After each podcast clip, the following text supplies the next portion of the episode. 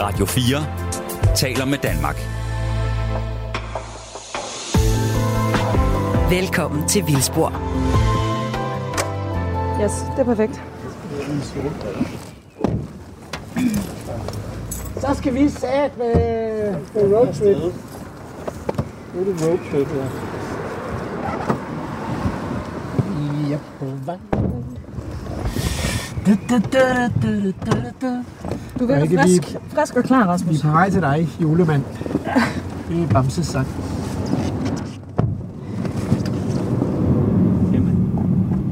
Optager du stadigvæk? Ja, jeg optager bare det hele. Ej, det er mig, der skal klippe det. Kan du ikke stoppe nu? Vi skal ikke have mere på bånd nu. Du lytter til Radio 4. Nu er vi fremme. I Ja. ja. Hirtshals. Vi er landet på en parkeringsplads lidt uden for byen, så vi skal lige øh, vade ind til byen. gå lidt. Ja. Sådan er det. Øhm, men det er godt vejr. Det blæser ikke. Jeg tror faktisk, det gør ret ofte i Hirtshals. ja. Og vi har et, et fuldt program. Ja, altså både ting, vi skal se, og folk, vi skal snakke med. Ja. Og øh, Emma og jeg skal jo snakke med nogle politikere. Ja. Og så tænkte vi måske, det var meget godt, hvis du lige klædte os på. Hvem skal I snakke med? Jamen, den første var vel faktisk Mette Frederiksen. Måske, ikke? Hvis vi Ja, får altså lov. Mette, Mette, La- det er jo et eller andet, det er jo det er kampsport. ikke pressemøde. Det er kampsport. Der skal man bare frem i forreste linje. Ja, og det bliver det- jeres, der kan I vise, hvad I duer til. Bare Ja. mase, mase på og frem, og så... Og mikrofonen er jo stor, og den kan man bruge til at, at kæmpe sig frem. med. Ja. Ja. Og hvis både Emma og jeg er med, så er faktisk en hver. Ja. Ja. Men hvad skal vi snakke, hvad skal vi spørge Mette om? Kunne man ikke, kunne man ikke sige, sige, vi kommer fra Danmarks, nat, Danmarks Natur Radio. Hvad? Natur Radio. Nå, okay, ja. Jamen, det, men hvad skal vi spørge hende om? Jamen, jeg synes, I skal spørge hende, hvornår den første øh, naturnationalpark åbner. Ja. Det er et klart, konkret spørgsmål. Det er der helt sikkert nok også andre, der spørger om. Så hvad skulle vi ellers øh, Måske. spørge om? Måske. Der Hvad er vil, vi ellers, hvad vil vi ellers gerne vide? Øh, vi vil gerne vide, altså, de har lavet et regeringsgrundlag, hvor der står, at de skal lave en naturlov med bindende naturmål. Så jeg vil Mm. gerne vide, hvad kunne sådan nogle bindende naturmål for eksempel være? Okay. Bindende naturmål. Hvad med... Øh, hvad med i forhold til al den virak, der er omkring rewilding-projekter? Hvordan de har tænkt sig at håndtere det, når naturnationalparkerne? Ja, det kan man jo godt sige, ikke? at nu, nu er der... Nu er der aktivister, som ulovligt har fået dyrene på Mols Laboratoriet gennem hele vinteren. Ja. Hvordan vil de undgå, at noget tilsvarende sker i naturnationalparkerne? Det synes jeg godt, man kan spørge om. Okay. Så har vi på beding i dag Pia Olsen Dyr, Maj Villassen, Magnus Heunicke, der er du selv med, i morgen Signe Stampe. Ja. Jakob Jensen måtte øh, aflyse, desværre. Ja. Ham havde vi ellers en aftale med. Ja. Jamen altså, jeg, jeg synes jo, at de der spørgsmål om, om bindende naturmål, øh, om naturnationalparkerne, nu har, nu har oppositionspartierne jo lige meldt ud, at nu vil de altså nu vil de godt snart se de der naturnationalparker, og de synes også, at vi skal have mere end de 25, 15, der nu er valgt. Ikke? Ja. Så de synes, det går for langsomt, og det pres kunne man godt tale med dem om. Øh, både hvordan vil oppositionen få det til at gå hurtigere, og hvad vil regeringen gøre? Jeg skal bare lige være sikker på, at jeg er blevet så sådan helt firkantet sagt fra øh, regeringen og regeringspartierne, altså hvad, hvornår åbner den første naturnationalpark, altså hvornår kommer der handling bag alle de her planer, der har ligget og været vedtaget i øh, rigtig lang tid efterhånden, og så oppositionspartierne, hvad vil de gøre for at sørge for, at der kommer den her handling, altså at de her Ja. naturnationalparker Ja. faktisk åbner, Og jeg synes, det er fair nok at sige, når I taler med dem, at det ser jo ud, som om alting er gået i stå. Ja, Altså, fordi nu er det et år siden, der har været naturmøde sidst, Ja. og reelt set, så er der jo ingen, ikke sket noget nyt. Jo, der er blevet lovet flere, men Ja, Det der er hjælper også lovet en naturlov, ja. øh, men, øh, men indtil videre er det jo tomme løfter. ja. ja. Men skal, skal vi ikke komme afsted, fordi at åbningstalen er om en halv time? Jo, lad os gøre det. Jeg tror, jeg er låst inde. Det er. Er der sådan en øh, børnelås? Ja, Øh,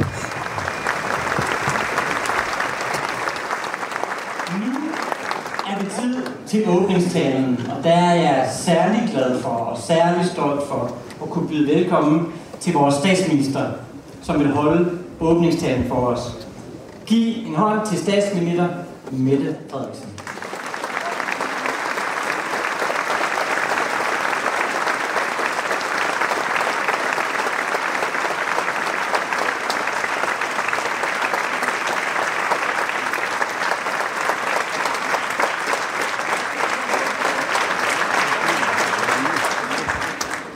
Kære alle sammen, tak for at få lov til at være med til at åbne vores naturmøde her i dag på en fantastisk smuk og ikke helt almindelig vindstille dag her i Hirtshals.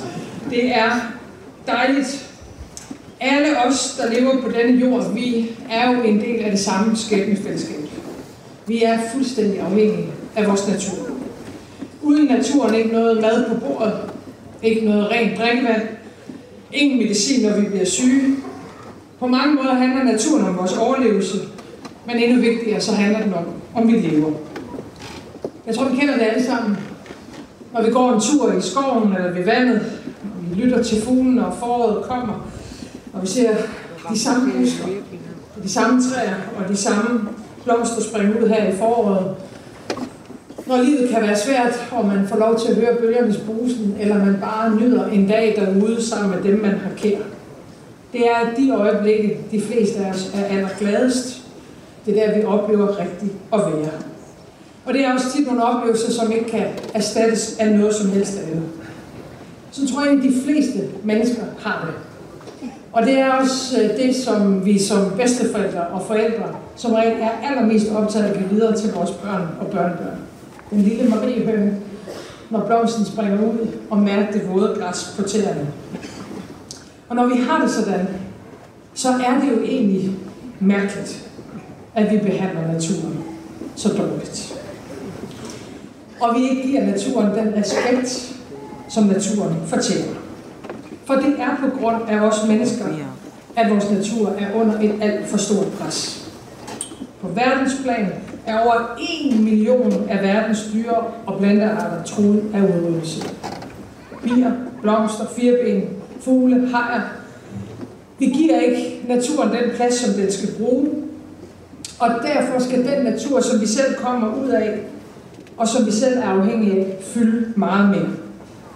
Heldigvis er det en erkendelse, som jeg kan mærke breder sig meget og hurtigt i de her år. Og det giver først og fremmest håb.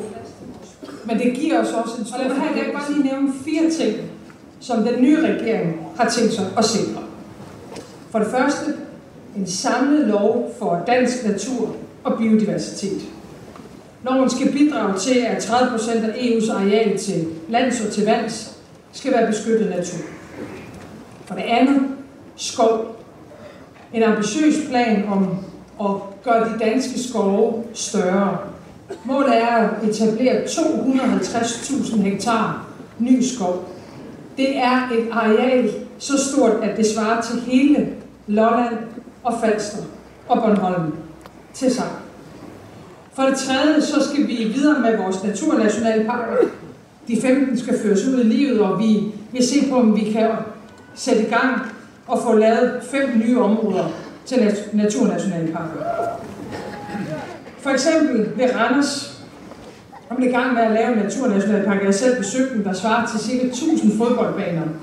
Alt det skal være til vild natur. Og i naturnationalparkerne skal vi give plads til, at naturen får lige præcis plads, så den kan udvikle sig på sine egne præmisser.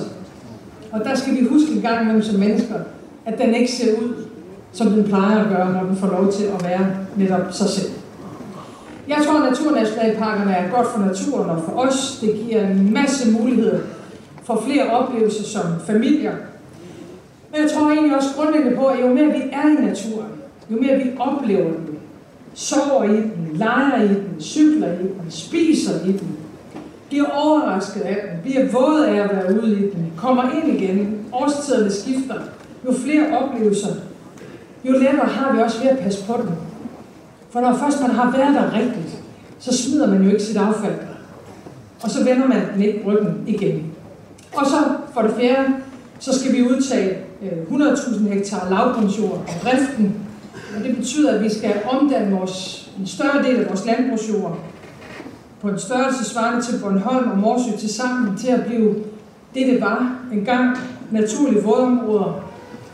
For eksempel Storken og Viben, de elsker det. Og dem har vi behov for nogle flere af.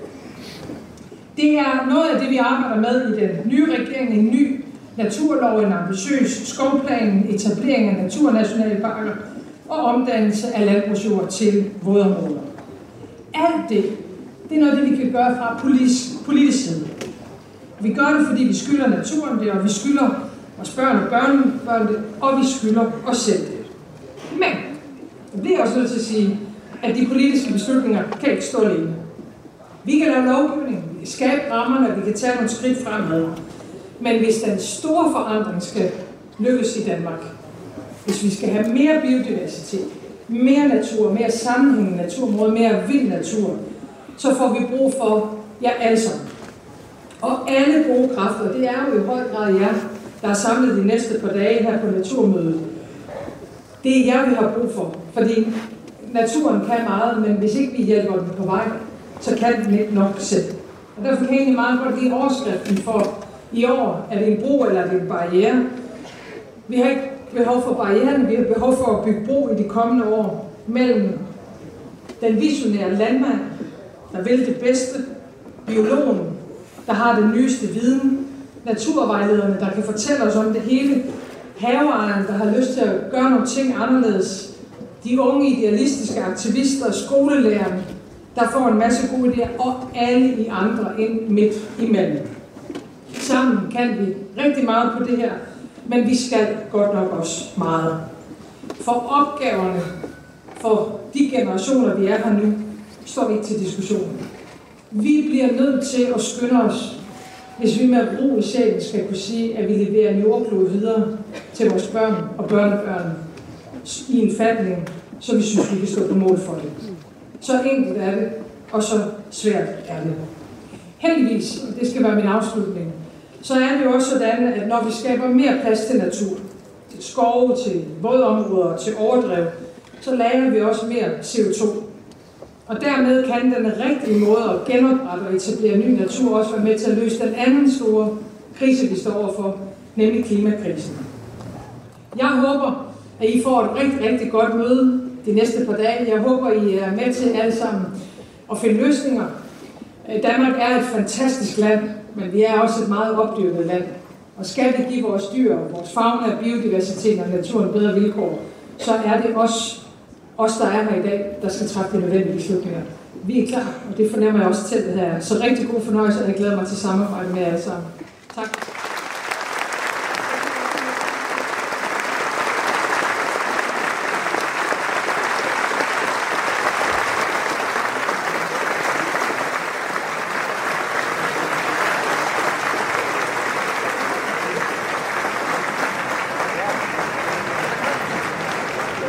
Okay, nu, øh, hvor er det, vi står hen ved, ved Roots-scenen? Er det ikke den hedder, Andrew? Ja, vi står ved Roots-scenen. Vi har lige hørt øh, Mette Frederiksens åbningstale. Og så vidste vi jo, eller vi ved godt, at hun, hun dukker op her, øh, hvor vi kan få lov til at stille nogle spørgsmål. Så vi, og det er altså du og jeg, Emma, vi øh, banede os vej gennem de mange publikummer, som var mødt op for at se Mette Frederiksens åbningstale, og de andre åbningstaler, der nu er. Og nu står vi faktisk bare og venter. Ja, og Vi har fået at vide, at det, det er her. ja, jeg skulle til at sige, vi har faktisk lige sådan forhørt os hos vores hemmelige kilder. Ja, vi vores har, vi har nogle venner her Ja. på Naturmødet. Og øh, nu venter vi bare på, at, at Mette dukker op her. Ja, Og hun har jo lovet, det er nogle store ting, hun har lovet til, til åbningstalen, så det må vi jo lige spørge hende om, hvad det bliver til. Hov, det skulle da Rasmus. Kaffe. Du, du, øh, du har jo bare overladt det til os. Jeg har overladt det til jer, fordi... Øh... Hvad betyder det? Jamen, fordi øh, jeg tænker, at I kan godt snige jer til at stille spørgsmål. Der er ikke rigtig nogen, der er I ikke berygtet på samme måde, som jeg er Nej, berygtet. okay. Du mener, vi er ikke frygtet på samme I måde er som ikke du? befrygtet. Befrygtet. Det er måske meget godt, vi kan det. Ja, Altså- ja det, det skulle give nogle chancer, synes jeg. Men det kan være, at vi skal lige følge op på vores snak i bilen, ikke? Fordi der, øh, der sagde du jo, at vi ville gerne vide, hvornår den første naturnationalpark den åbner. Men så hørte vi lige åbningstalen. Ja. Vi vil også gerne vide, hvad det der skov, de skal lave, det er for noget, ikke? Jo, fordi det var jo ligesom den, det, egentlig det største løfte, det var, at der ville komme 250.000 hektar skov. Det er, jo, det er jo 10 gange så meget som naturnationalparkerne. Så det er jo meget skov. Hvorfor siger hun det til et naturmøde, hvis ikke det er naturskov? Er du bange for, at det bare er sådan noget produktionsskov? Jeg er sikker på, at det kun er produktionsskov. altså, så på den måde er det jo også et retorisk spørgsmål, men altså... Men omvendt, det kunne jo godt være, at der var gemt sig et eller andet naturskov, urørt skov, et eller andet i det, ikke? Mm. Og ellers så er det måske også en, en måde at få bragt det til, bragt det til bevidsthed, at det, det er da en udfordring, det her. Man kan ikke både snakke om FN's 30% beskyttet natur, og så tro, at produktionsskov tæller med, for det gør det jo ikke. Men det, vi prøver at spørge hende om det. Ja. Hvis nu ikke vi får lov til at stille spørgsmål, så kan vi jo også følge op med Heunicke senere. Ja, Ikke? ja, men vi skal stille spørgsmål. Det, er, det, er, ja, det har vi fået lovning på, vi må. Jamen, så Du er meget skeptisk. jeg er sygt skeptisk. Jeg synes, Ja. ja. det virker så skummelt, at vi bare står ved sådan en parkeringsplads. Og Jamen, det, det, det der er underligt. Jeg, jeg bliver sådan mere og mere sådan, kan vide, om det kommer tror, til det at er ske. røgslør. Ja, præcis. Okay. Radio 4 taler med Danmark. Hvordan fanden er hun kommet derover? Det ved jeg ikke. Var hun ikke derinde før? Jo, jeg tror også, hun var inviteret.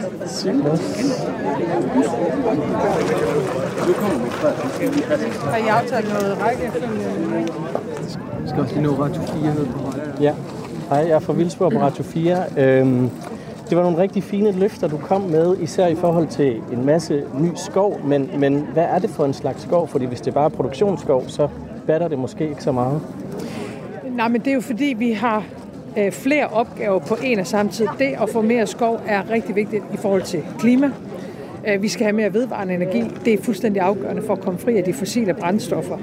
Øh, så har vi nogle naturnationalparker, som handler øh, øh mere om biodiversitet og naturren. Så er der det at få udtaget øh, landbrugsjord øh, til øh, at lave natur, som både har et klima og et natursigte. Men, men hvis vi kun er i den ene søjle, altså går op i natur, så løser vi ikke klimakrisen. Og er vi omvendt kun i den søjle, der handler om klima, så gør vi ikke noget ved biodiversitet, og derfor bliver man nødt til at se det samtidig, synes jeg. Så hvad er det for noget skov, vi kan forvente? Altså, hvis du ser over de senere år, så har vi først udlagt en del hektar til urørt skov. Og det er jo med et meget, meget klart mål i forhold til at sikre mere biodiversitet. Øhm, og nu skal vi så have plantet mere skov, som også har et, et klimahensyn. Så talte jeg lige faktisk med nogle unge, som er ved at uddanne sig inden for, øh, øh, for skovbrug, som siger, at vi bliver også nødt til at tænke i, at vi ikke bare planter en masse skov, som ja, er produktionsskov, men hvor der ikke også samtidig bliver plads til natur. Og det er vel i virkeligheden det, vi skal finde ud af. Altså, hvordan sikrer vi produktionsskoven, men også med en større hensyntagen til naturen. Sidste år snakkede du om naturnationalparker. Vi står her et år senere. De er her ikke endnu. Hvornår kan vi forvente, at, at de starter eller åbner? Jamen altså, jeg har været rundt øh, selv og besøgt en del af de naturnationalparker, som er i deres øh, vorden, så arbejdet er jo i gang. Og så er det jo altid sådan, når der kommer et folketingsvalg, så er der nogle ting, der bliver forsinket. Og så, og det synes jeg er ret vigtigt, det er, at der, der skal være en ordentlig lokal inddragelse. Det, det, jeg synes, det er lidt mærkeligt, at kritikken nu går på, at det skal gå hurtigere, fordi at lave en stor naturnationalpark i et lokalområde, hvor den befolkning, der bor der, ikke er ordentligt inddraget, det tror jeg faktisk ikke er særlig holdbart. Jeg vil da langt hellere have, at det har lokal opbakning, og folk har lyst til at være der, og man er stolt af, at man har en naturnationalpark. Så det tager den tid, det tager, men vi er i fuld gang. Men hvad er det for nogle, må jeg få den, bare den sidste, hvad er det for nogle, nogle, nogle ting, I så går på øh, kompromis med, hvis I skal inddrage øh, lokalbefolkningen? Det kan jo være biodiversiteten, der går på kompromis. her. Jamen altså, det kommer an på, hvad det er for en lokal diskussion, der er. Øh, Jeg synes, målet er jo at få så meget natur som overhovedet muligt. Men det skal også være en natur, som er tilgængelig, øh, og hvor folk kan være og opleve øh, naturen. Og jeg tror, alt det der skal nok løse sig. Øh, Og jo mere dialog man har, jo bedre løsninger finder vi også. Jeg håber, det er for naturens skyld. Øhm, du har sagt mange smukke ord om natur.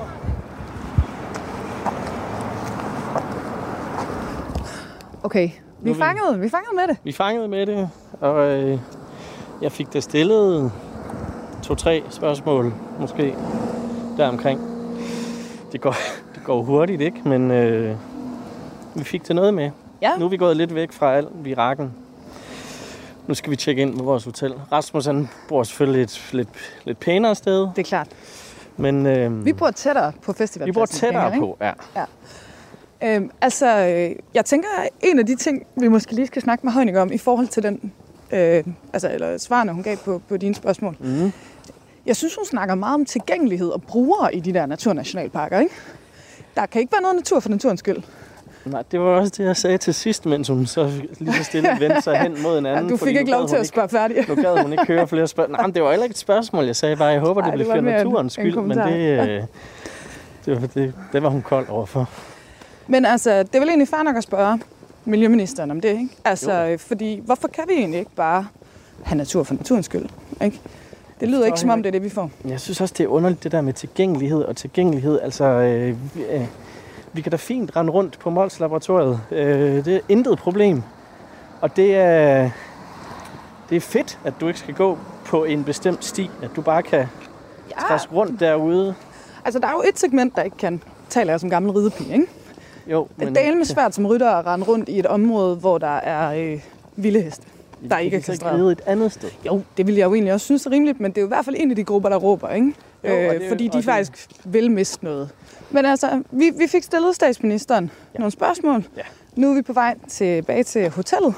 Vi er jo bare glade for, at vi faktisk fangede hende. Og vi skal jo så snakke med Måns Heunicke senere, så der kan vi jo også følge op ja. på en masse af tingene. Ikke? Øhm, nå, vi tjekker ind nu, og så... Øh, Tjekker ud fra optagelsen og Tjekker- tjekker ind på hotellet. vi tjekker ud fra optagelsen. Vi tjekker ind på hotellet. Ja. Radio 4. Det blev, hvad vi nåede. Jeg skal sige til allersidst til Pernille og Blik, der er rigtig mange, der gerne vil invitere jer ud til nogle øh, paneler rundt omkring her på Naturmødet, hvor det handler om de store græssere. De synes lige, der er noget, de gerne vil fortælle jer. Er I velkomne til? Det var bare en opfordring her fra siden. Og så skal jeg bare lige til aller, aller sidst spørge dig, Magnus Heunicke. Hvornår kommer der en biodiversitetslov?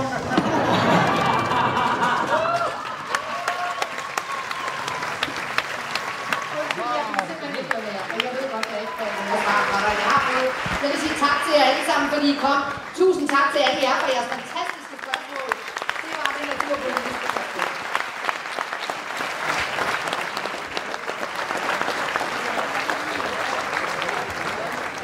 Det kan vi bare gøre.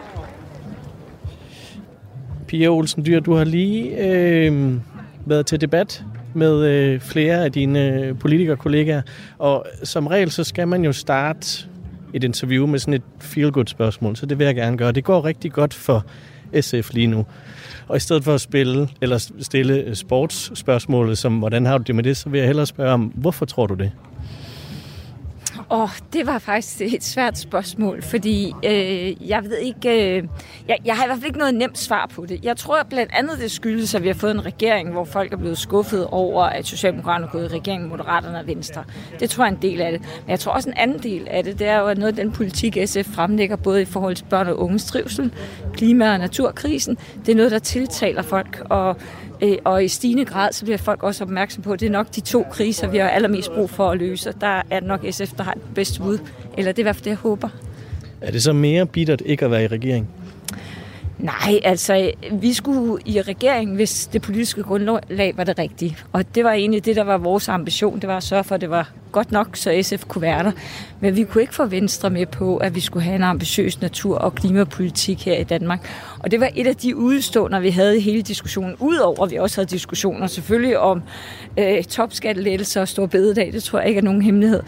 Øh, og, og så er det jo bare svært, fordi hvis man skal gå ind og ændre på sit eget sådan DNA for at være i regeringen, så risikerer man jo at ødelægge sig selv, og det kunne vi ikke. Så det blev for stort kompromis, til vi kunne være der. Og derfor er det jo ikke bittert, det er sådan set fint nok.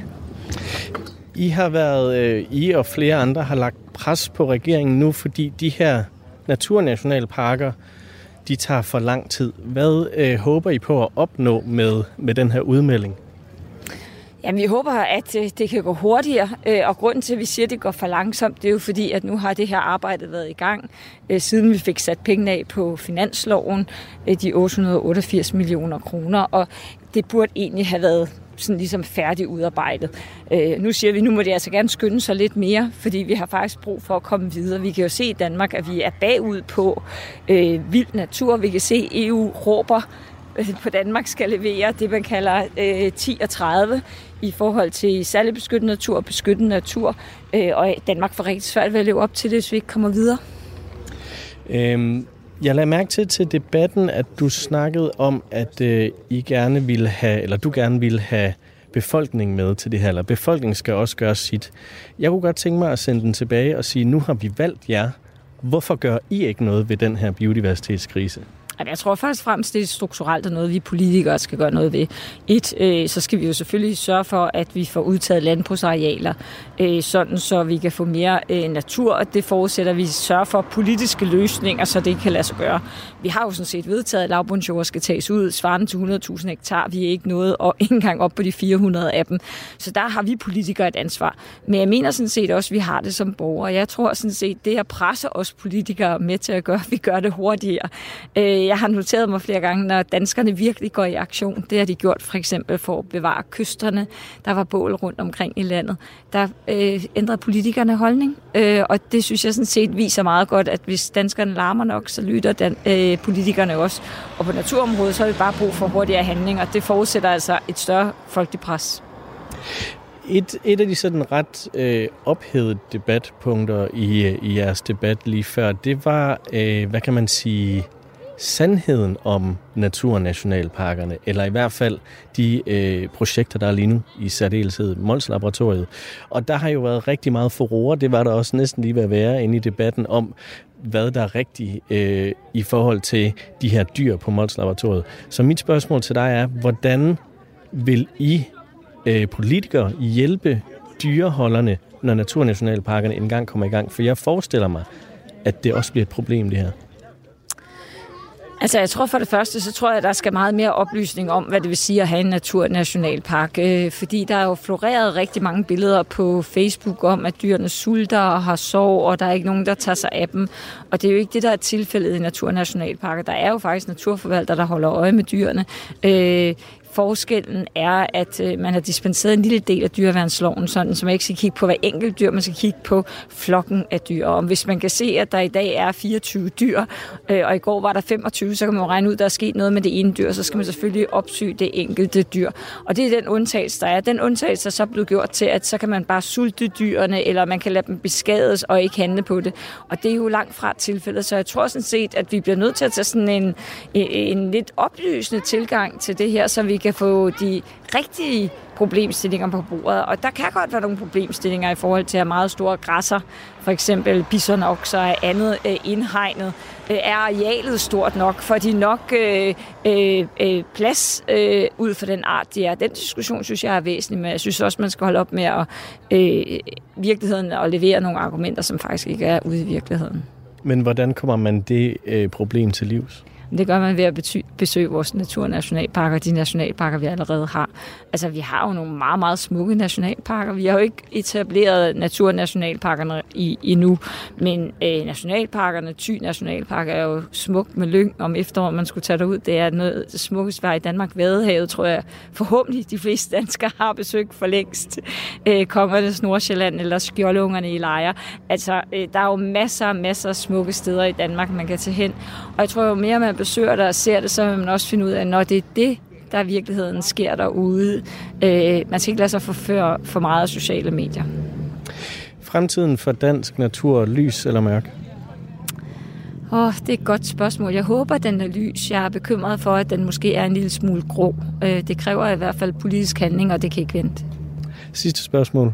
Du spurgte Pernille Vermund, om hun ville tage med dig på Langeland og se hestene. Vildspor gør en dyd ud af at lave dialogkaffe. Må vi tage med, hvis øh, du kan få en overbevist? Ja, det kunne være fantastisk. Øh, jeg elsker for det første Langeland. Jeg synes, det er gevaldigt smukt på Langeland. Jeg har engang faktisk været administrator af Skov Skov Gods, som er Danmarks Naturfredningsforeningens gods dernede, der er arbejdet i Danmarks Naturfredningsforening. Øh, så jeg synes jo, der er mange smukke steder, jeg kan vise øh, Pernille, men jeg synes især, hun skal se de vilde heste. Fordi så tror jeg måske, man får et lidt andet indtryk af, hvad det er, der egentlig sker derude. Skal vi så ikke give hånd på, hvis det lader sig gøre? Så laver vi radio. aftale om Perfekt. det. En aftale. Tak skal du have, Pia. Jamen selv tak. Skal vi ikke bare kaste os ud i Jo, lad os gøre det. Nå, Maj, der har lige været øh, top øh, debatmøde, skulle jeg lige til at kalde det. Og øh, ja. det blev lidt ophedet. Kan du, kan du fortælle om det?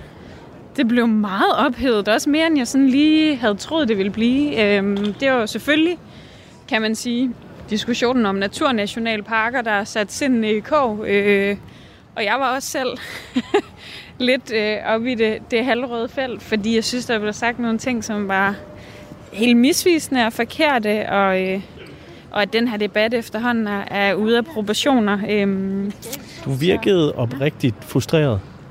det er jeg virkelig.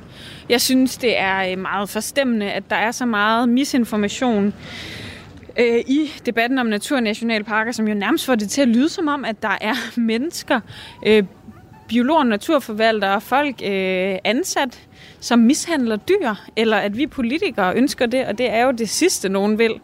Øh, så derfor så, øh, så blev jeg også nødt til at sige noget om det. Øh, det synes jeg øh, var vigtigt, faktisk.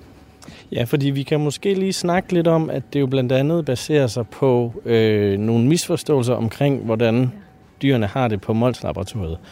Og Mols Laboratoriet er jo et godt øh, blueprint, hedder det jo på godt engelsk, øh, for hvad naturnationalparkerne kan blive.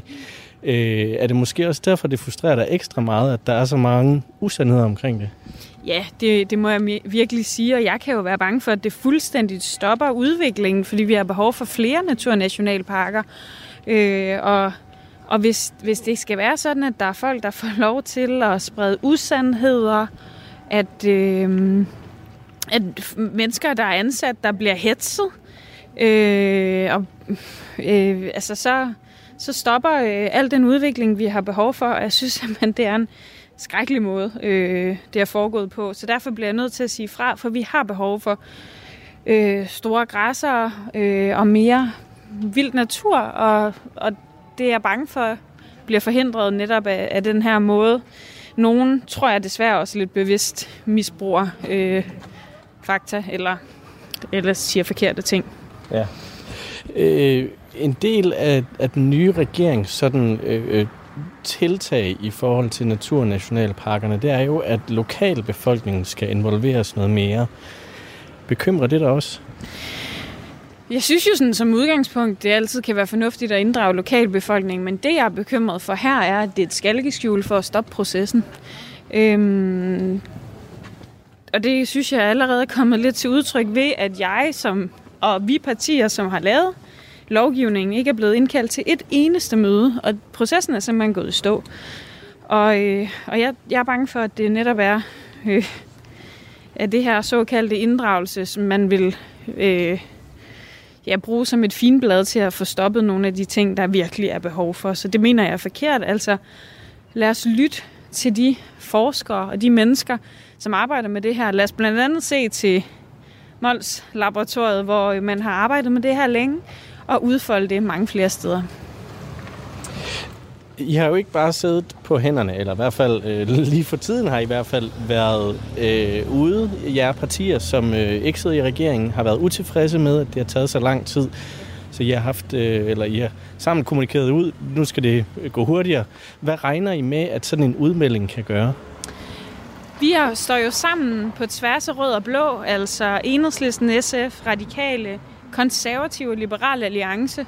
Og for mange er det jo sådan lidt en konstellation, der skuer i ørerne, fordi vi er meget forskellige. Men lige på det her punkt, der står vi sådan set sammen. Jeg tror, det betyder meget, når vi kan stå sammen på tværs, fordi det presser regeringen langt mere, end hvis det bare var os fra et parti, der stod og bjeffede. Det vil de ikke tage sig øh, så meget af, men det bliver de nødt til, når der er så mange partier, der går sammen. Øh, derfor så, øh, så har jeg faktisk forhåbninger til, at øh, det skubber lidt til Miljøministeren. Når jeg, øh, og det her er bare mine gidsninger, så hvis du ikke vil svare på det, så er det fint. Men når jeg ser sådan en debat, som jeg lige har været vidne til, hvor blandt andet Magnus Heunicke er med, så virker han meget afventende. Hvad, hvad tror du, han venter på, før at der kan ske noget? Jeg tror, at den her regering er godt i gang med at sætte hinanden lidt skakmat. Der foregår et helt liv inde i sådan en regering, som man ikke kender til, når man står udenfor, og de skal blive internt enige, før de kan gøre noget som helst. Og derfor øhm, så tror jeg simpelthen, at, øh, at processerne bliver syltet, så kommer han jo til at stå der og se lidt kikset ud. Øh, det tror jeg egentlig ikke, at det han gerne vil. Jeg tror gerne, han vil meget mere, men det må han ikke, fordi øh, pengene skal måske prioriteres til noget andet, og der er måske nogle partier, som, øh, som ikke ønsker, at der sker mere handling. Og det er jo ikke en hemmelighed, at Venstre synes ikke, det er en god idé med naturnationalparkerne. De ønsker sig ikke så vidtgående naturmål heller. fordi det vil gå ud over en meget, meget intensiv landbrugsdyrkning øh, i vores land. Så derfor... Øh, men har de ikke også vendt sig lidt? Jeg synes, Jacob Jensen er blevet lidt mere åben for, for dispensation. Jo, og øh, jeg håber da, at det bedste, der kunne ske, var jo i virkeligheden, at, at Venstre blev trukket i en grønnere retning, og der kom mere natur ud af det hele. Men, men min bekymring kan være, at, øh, at ja, det går den, den anden vej, at, øh, at ja, det, ting bliver sat i stå. Det er jo det, vi ser lidt lige nu, men øh, jeg, vil, jeg vil vente med at give dem helt dumme karakter til, til vi rigtig får set resultaterne. Jeg har to spørgsmål tilbage. Ja, det ene er, hvis du nu var diktator, hvad var det første, du så ville gøre i forhold til øh, at hjælpe biodiversiteten i Danmark? det er altid tillokkende. Jeg synes, det lyder bedre at have 90 mandater, end at være diktator. Okay. Men, øh, men ja, så vil jeg... Øh, så vil jeg blive færdig med arbejdet omkring de nuværende naturnationalparker og tage initiativ til næste skridt. Så vil jeg øh, sørge for meget hurtigt at øh, gøre meget mere af havbunden fri fra trål og fiskeri. Og så vil jeg øh, lave en biodiversitetslov efter, øh, efter de internationale mål, som vi så bagefter skal implementere. Ja. Okay. Øh, Danmarks naturs fremtid, er den mørk eller lys? Ja, faktisk nu går vi her i solskinnet skinnen i Hirtal, og alt virker dejligt, men jeg synes faktisk desværre, at den er lidt mørk. Øhm, det synes jeg ikke mindst, fordi at rigtig meget bliver øhm, sat tilbage lige nu, og man må bare sige, vi har to, lidt omkring cirka 2% beskyttet natur i Danmark. Det er så lidt. Den er trængt af alt muligt, øh, men mest af alt menneskeskabt, og derfor så skal vi gøre mere, og jeg kan være bekymret for, at der er mange andre hensyn, der kommer før det. Så jeg synes egentlig, at fremtiden ser lidt skidt ud. Til gengæld er der meget privat initiativ, og det gør mig meget glad. Så, så vi skal faktisk uh, sætte vores lid til de private initiativer? Nej, man skal også øh, arbejde politisk. Det er derfor, jeg selv stiller op og kæmper hver eneste dag. Men ja, altså, det er jo uhyggeligt nok derfra, man nærmest ser fra fondene og selvfølgelig også fra helt vildt dygtige og visionære forskere, at man ser initiativet. Ja. Maj Villersen, tak for din tid. Og som du siger, øh, der er høj aftens sol lige nu, øh, vindstil i Hirtshals, så lad os bare lige, lad os lige nyde det lidt, inden vi tænker sort se igen. Det er jeg meget enig i. Lad os det.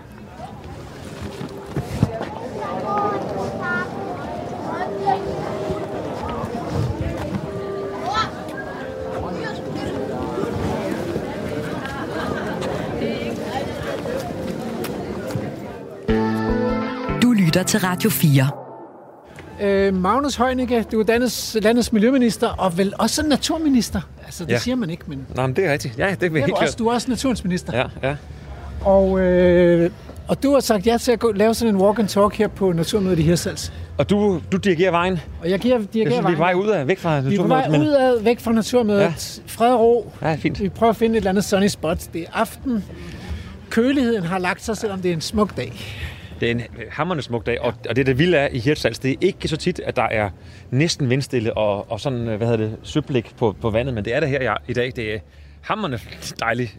Det er men det. også en lille smule koldt her i, i skyggen. Ja, det er maj måned, og øh, der blæser en lille kølig brise, det kan vi godt se. Ja, den kommer nu her, aftenprisen der, ja. Og, og man sidder og spiser uden for øh, Hirtshals Fiskehus. Det har jeg gjort i dag. Jeg har fået ja. sådan en rigtig dejlig smørstegt laks, så lækkert. Rigtig dejlig kold øl. Og, og en kold øl, yes. Ja.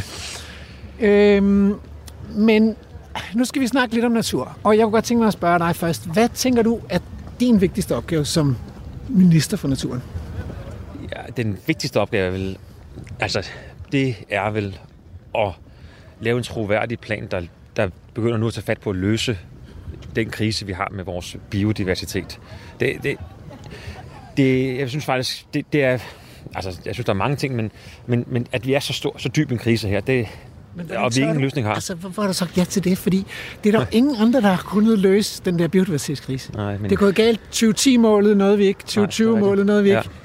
Ja. Det er jo, det er jo en, altså, det er jo en, du har taget en tabersag. Ja, men det, men, altså, det er jo ikke fordi, der, der er jo sket gode ting, men, men det er helt rigtigt. Alle, alle kurver, alle... Altså, vi, der, sidste uge kom der, mål, eller kom der en ny rapport af dygtige forskere om, om sådan noget som sommerfugle og tilbagegangen af, af sommerfugle i Østdanmark. Og det vil sige, gør det noget, der er lidt færre sommerfugle, eller meget færre sommerfugle, det gør jo noget, øh, og der er færre arter, fordi øh, det er jo sådan ligesom øh, ondulaten i, i, i fugleburet nede i kulminen, at hvis den falder om, så er det fordi, der er noget helt galt, og så er der gasudslip. Og det er præcis det, der sker her, at øh, når sommerfuglene forsvinder, så er det fordi, vi har monokultur, og vi har problemer med, at vi har simpelthen ikke nok levesteder til, til de arter, der har brug for det. Men der er også et eller andet med din naturkærlighed, fordi jeg ved, at øh, du ville godt have været vildbiolog. Ja, Det jeg læst et sted. Det er sandt, da jeg var jeg- dreng, det var mit ønske, da jeg var dreng. Når jeg blev spurgt, det gør man som dreng, rigtig, altså som barn. Ja. Hvem var det når man bliver stor? Ja. Og der var det faktisk altid vild biolog, jeg sagde, ja. Men jeg har lavet min PhD på Kælø. Altså, det er ikke for godt Ja, det har du. Eller sådan noget, men det har jeg altså. Jamen, det var Kælø. Jeg har læst jo simpelthen bogen Rasmus Rådyr, som, var, som foregik der. Og Det som jo. Nej, det var det ikke. Altså, nej, men, og det er jo jo en meget tragisk bog, men, men øh, det, det, var mit mål, var, da jeg var dreng. Og det lykkedes jo ikke, så øhm, ja. Ja. Nå, men altså, øh, tilbage til den der biodiversitetskrise. Altså, hvad tænker du, hvad tænker du, vi kan gøre? Vi, vi, vi, for, altså, hvis vi skal gøre, give et lille bidrag i Danmark, hvad er så det vigtigste, vi kan gøre? ja, Det er ikke fordi, altså, Nej, men det, er altså, det vigtigste. Altså, der findes jo ikke selvfølgelig et snuptag, men, men det er jo Altså, det er jo at give mere plads til naturen, til den vilde natur. Det er jo, det er jo basic det, som vi, ikke, vi slet ikke kan finde ud af i Danmark. Det, kan- vi er alt for ringe til det. Okay. Og, og så, så det, det, altså, vi, lige nu, vi har lige haft en politisk debat med alle øh, partier, næsten alle repræsenteret. Kæmpe stor debat, om give 0,6 procent. 0,6 procent det er de der naturnationalparker. Præcis. Ja. Men en kæmpe debat, om vi kunne gøre det. Og det var der sådan øh, heldigvis flertal for, at vi skulle. Men også mange, der synes, det var helt forkert. Og det var 0,6 procent. Så, så øh, der er et stykke vej. Men altså, hvis nu du var kejser af Danmark, Ja. hvad, hvad, hvor mange procent skulle det så være? Men, men jeg, jeg, hvis jeg havde været kejser, havde jeg også ansvar for, at alt andet skulle hænge sammen. Men, Jo, det er det kejserens tunge, Ja, ja, tunge byrde. Ja, Jamen, det må du lægge over i udvalget. ja. Nej, Men, altså, men, men, du, men jeg Ja. hører dig lidt sige, at 0,6 procent, det er ikke meget. Ej, det er da ikke meget. at give fra sig som menneske. Mennesker. Nej, men det er det jo heller ikke. Og, det, og øhm, altså, altså et, et, Men den der naturlov, Ja. der, som står i regeringsgrundlaget, Ja. altså kunne, kunne det godt ende med, at der stod et andet tal? ja, det, altså, ja, ja, det, det skal så du da der skal gøre. vel stå et tal, ligesom Ja. vi, har, vi har bindende klimamål og sådan noget. Så vil der også have nogle bindende naturmål. Ja, men det er klart, det, skal, jo- det er jo, inspirationen er jo i klimaloven, ja. Ja. og, og, og så lave en, og det bliver så med Danmarks, ligesom det var Danmarks første sådan klimalov, der, der binder os og binder alle politikere, jo, der, der er med i den aftale, heldigvis langt de fleste, så vil en bindende natur- øh, og biodiversitetslov jo også være en, som sætter helt retningen for, hvordan skal vi øh, arbejde med det. Ja. Må jeg spørge dig, hvad, hvad er vild natur for dig? Altså kan du beskrive, ja. øh, har du nogle har du erindringer eller oplevelser, eller har du været ude i verden og set den, hvor du siger, det der, det er vild natur? Ja, altså, vild natur. Altså, øh, altså, altså noget af de smukkeste oplevelser, jeg har haft med helt vild natur, det er, øh, da jeg var sådan stor dreng og ung, ung øh, sådan en ung gymnasieelev, og sådan, der havde vi nogle øh, år, hvor vi vandrede på Hardangerviden oppe i Norge, Ja.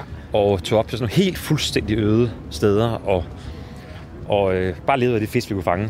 Øh, sådan nogle fjelleørreder og sådan nogle ting, og, og øh, vandrede. alene i vildmarken, fornemmer jeg. Ja, det var lidt. Ja, det var jo med min øh, med, med altså vi var øh, øh, seks mennesker sammen, sådan øh, mig og min far og så hinanden, mine venner og hans far og så altså det var helt helt altså helt vildt og den naturoplevelse man havde, og det man så pludselig om natten kom der al- altså store dyr gående og de fugle vi så og selvfølgelig de fisk fuldstændig og, og du ved, smeltevand. Og det var fantastisk, fantastiske hvor oplevelser. Gammel, hvor gammel er du der? Så, det, så der var jeg... Jeg tror, jeg startede sådan i 7. og 8. klasse, og så var det sådan, hvor vi, hvor vi vandrede over Hardangerviden. Og så derefter kom vi tilbage, for så elskede vi det så meget, at vi så kom øh, tilbage, og så havde vi lånt, kunne vi låne sådan en hytte af en, og så øh, vi, vi mødte så mange, også det er få mennesker, man møder. Man går jo simpelthen rundt fra Varde til Varde der, hvor der er sådan et te malet på, på de der øh, stenvarter. Ellers er der jo ikke andet. Man går bare rundt på de der helt fuldstændig øde. Intet, altså intet tæt forbindelse, intet. Nej. Og så, øh, Ja, så- og dem vi så mødte, nu havde vi faktisk i starten havde vi alt for lidt tøj med. Altså fordi vi havde... vi, vi anede ikke, hvad det var. Så, så, men, men, men første gang... koldt deroppe i fjellet. Iskoldt. Ligesom, og, der, og man går jo på sne og smeltevand og alt. Det var helt... Ja, og så øh, mødte vi nogen det første dag og sagde, okay, vi er på vej væk, men I kan, få, I kan låne alt vores tøj, så kan, vi jo, så kan I sende det til os, når I kommer hjem til Danmark igen. Ja. Så nogle, altså sådan en sød, altså det var så god stemning, og så øh, lærte vi nogle lyst godt til at at låne dig mit varme øh, tørklæde. Ja. Ja, ja, undskyld, ja. Øh, nej, jeg har, jeg har det fint, men, men, øhm, men så mødte vi nogen, og så lærte vi nogen at kende, og så havde vi mulighed for at låne den der øh, hytte helt oppe i, hvor man skulle vandre, altså parkere ja. i ingenting, og så op, og så vandre i, ja. i 10 timer, indtil vi kommer til sådan en, øh, en lille hytte oppe i ingenting. Det er jo Men enestående. Altså, og det kan vi, jeg ved, Og det kan altså, vi jo ikke lave Nej, det kan vi ikke. Altså- Altså, men når du spørger om vild natur, det er sådan Skal noget, vi det er øh, krydse over til solen herovre? Der, meget ja, lækkert. der er mere sol herovre, men det er sådan noget, der ikke. Men det har du ret i, det kan, vi kan, Det kan lave. ikke lave i Danmark. Jeg ved det godt, og det kan vi ikke. Når du spørger sådan en vild natur, Så i sådan nogle Danmark, oplevelser. der skal, vi, skal vi ligesom tage pladsen fra ja, nogen, det skal vi. Ja, det skal vi. Øh, og, der er ikke, og folk vil ikke så gerne af med den der plads af en eller anden grund. Ja, det altså, det virker som om, det er nemmest på havet.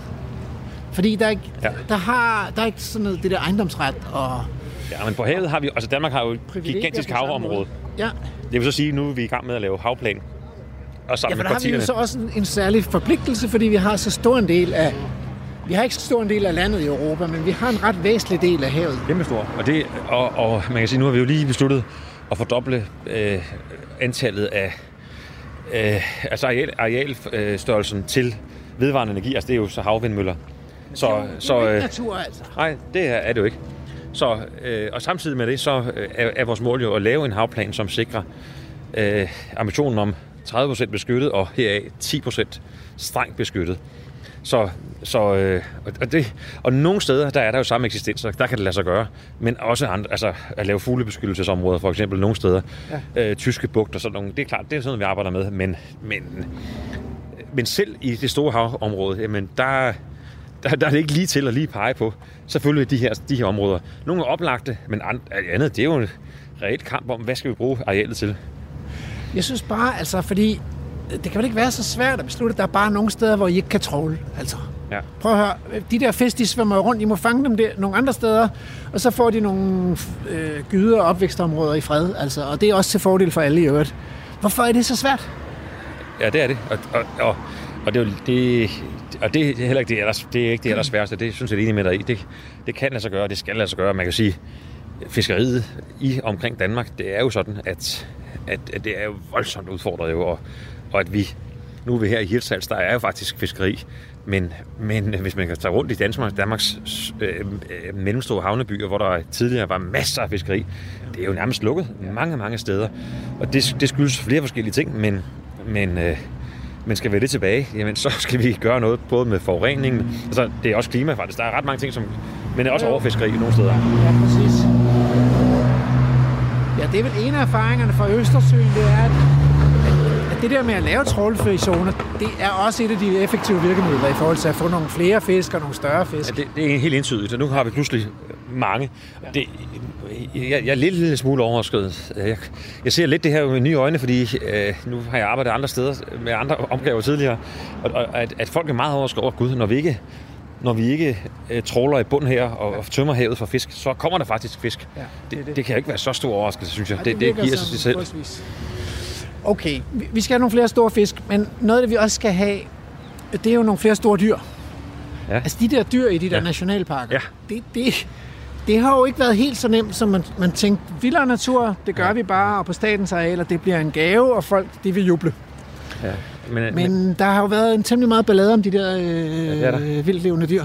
Ja, og, og, og jeg tror, vi, vi må, må have nok ikke været... Altså, der er jo gjort kæmpe indsatser for at forklare og forsvare og Ja. svare på spørgsmål, ja. men, men før vi rigtig har dem, så er det også svært at gøre det, fordi så har vi, kan vi jo ikke se dem endnu. Vi kan Nej. se noget, der minder om det, men vi kan ikke se det rigtigt. Men man skal forstå, at altså, det er jo ikke fordi... Hvorfor kunne det være fedt at have det? Øh, Det er ikke kun bare kunne være fedt, det er helt nødvendigt. Hele tanken bag sådan øh, nogle, en helt ny form for storslået natur, ja. naturnationalparker, Ja.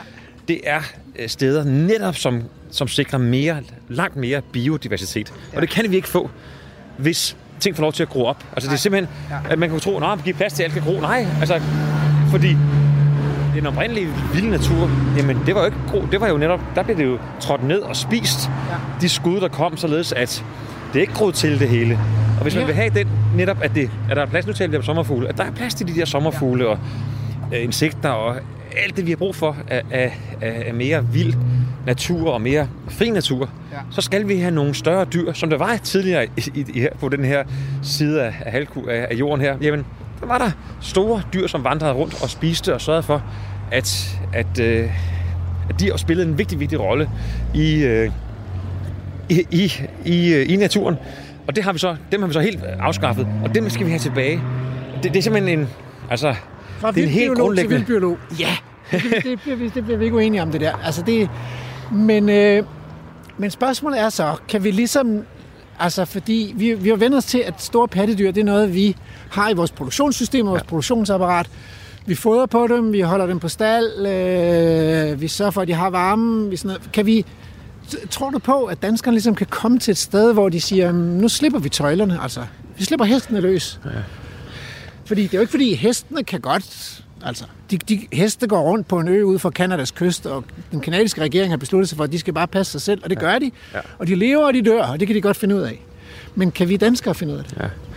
Øh, Det er helt, altså, det, nu sammenlignet nu med Canada, som jeg, hvad er det, verdens anden eller først, mest største, største land, og, hvor, hvor og befolkningen bor jo der.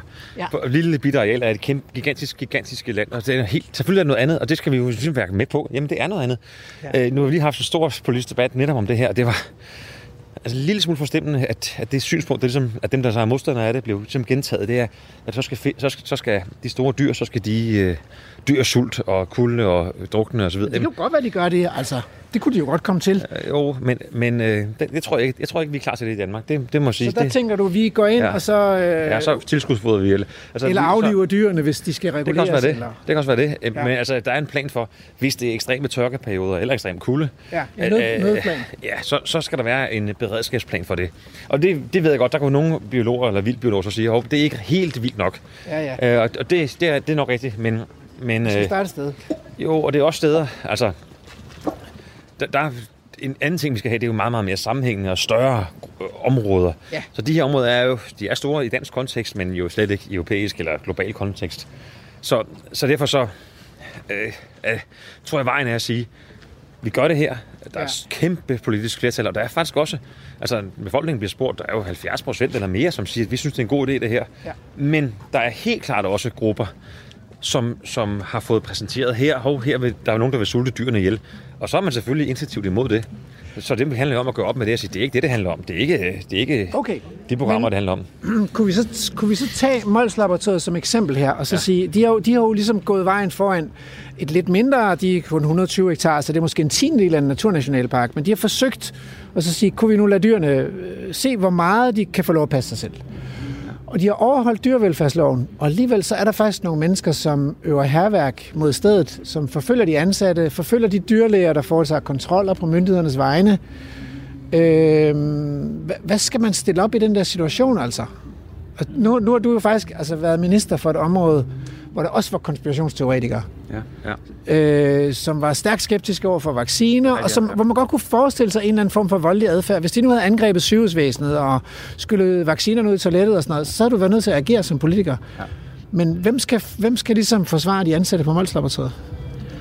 Ja, men, men øh, altså de ansatte og det generelt i Naturstyrelsen og andre, jamen dem, der gør arbejdet, de, de skal have hjælp fra samfundet til at udføre deres arbejde. Øhm, øh, og udfordringen er her, at, at vi må også sige, at der for nogle år siden skete fejl, og skete fejl, som man er stadig i gang med at reparere på og handle på osv. Især på, i, på Naturstyrelsens arealer i Mols Bjerge, ikke? Det, der, der sker nogle fejl, og det jo Ja. ja. præcis. Og, det, ja. så det, det, og, og at folk reagerer imod det, det forstår jeg da godt. Øh, men, det har vi, men det gode er jo, at det har vi myndigheder til at håndtere. Præcis. Altså, så, og, og det, den tillid, når den øh, forsvinder, så, ja. så kan jeg være nervøs. Så det har vi desværre, synes jeg selv. Nu ser du selv, hvad jeg har haft erfaring med tidligere. Det, det er jeg også, det er der erfaring med der. Så jeg siger slet ikke, at folk, der er kritiske eller skeptiske eller imod naturnationalparker, at de er ligesom, hvad kan man sige, anti og andet. Det behøver de jo ikke være. Nej, nej, det, det, Men- det, det er men helt, altså, det er hvis helt fint at være det, men, men, men, men bare en pointe er bare at sige, Øh, Så det mener jeg, det, det, er en helt, det kan man sagtens have som synspunkt, og det er fint. Men hvis man tror, og hvis man, hvis man begynder at, at chikanere og forfølge, så, er vi, så mener jeg, så er man meldt sig ud af den demokratiske debat, fordi det Hvis kan vi ikke acceptere. anmelder, øh, anmelder stedet, og myndighederne så kommer og kontrollerer det og finder ud af, at loven er overholdt, Ja. så, så, så må man også ligesom acceptere det. Ikke? Ja, ja. Altså det må være præmissen for den demokratiske debat. Så er loven overholdt. Ja, og så kan man jo gå ind og stemme på nogle partier, der vil ændre loven. Og det, det er det, man kan i, i, i demokrati. Ja. Magnus Heunicke, tusind tak for at gøre os lidt klogere på øh, dine tanker om dansk naturpolitik. Det var fornøjelse. Tak for det. Du lytter til Radio 4. Det var det for del 1 af vores reportage fra Naturmødet.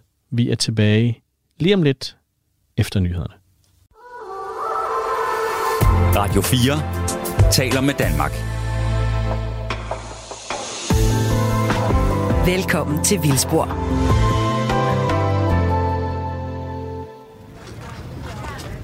Og båndet ruller nu, og så kører vi bare. Det var en, ja. Og øh, jeg, altså, jeg, har lidt, jeg har lidt en idé om, at det her faktisk er, er starten på time 2. Øh, så jeg vil bare lige sige til, til lytterne, du lytter til Vildspor på Radio 4. Velkommen tilbage, hvis du hang på fra time 1. Vi er jo på, på Naturmødet, og øh, jeg hedder Andrew. Rasmus han render rundt og laver alt muligt andet. Det kan være, han er med på et eller andet tidspunkt i time 2 her. Men med mig har jeg Anders, er det Feder, man udtaler det? Fætter. Fætter. Så det giver jo rigtig god mening, at dit alias er Fætter Anders. Nå, okay, på den måde. Nej, det, det er faktisk Anders Feder, så det giver jo absolut ingen mening, at det er mit alias, der er Feder Anders. Men alligevel, og jeg vil godt prøve at forklare, hvorfor. Startede simpelthen med, at øh, da jeg tilbage i 2009 for første gang stillet op til øh, det, man kaldte MC's Fight Night, hvor man øh, dyster mod hinanden, en mod en. handler om at svine den anden til, få den anden til at se dårlig ud og vinde battlen. Der, øh, intro, der var det UFO, der var vært på øh, MC's Fight Night, og hver eneste gang jeg skulle op til scenen de første år, så introducerede han mig som den næste på scenen er Anders Fætter. Og dengang hed jeg bare mit borgerlige navn, Anders Fætter. Så tænkte jeg, mm, det er, det er godt nok lidt frustrerende. Nu, øh, okay, så prøver jeg at vende det om, fordi Fætter Anders, det klinger lidt bedre. Det kan der næste år. Det er så øh, første år, hvor jeg stiller op, hvor jeg så i stedet for hedder Fætter Anders. Der øh, udtaler han det for første gang nogensinde rigtigt, og siger, at næste på scenen er Fætter Anders. Så, øh, men nu, øh, om ikke andet, så nu hedder jeg øh, Fætter Anders, og det klinger godt, synes jeg selv. Og øh, ja, det er egentlig historien om, hvordan vi gik fra fædre til fætter. Og det, som sagt, det er vildspor, det er ikke hiphop-timen, at I er tunet ind på, så måske skal du lige forklare, hvorfor jeg øh, har valgt at sætte dig i stævne her nu. Vi er gået ned til vandet her ved Hirtals.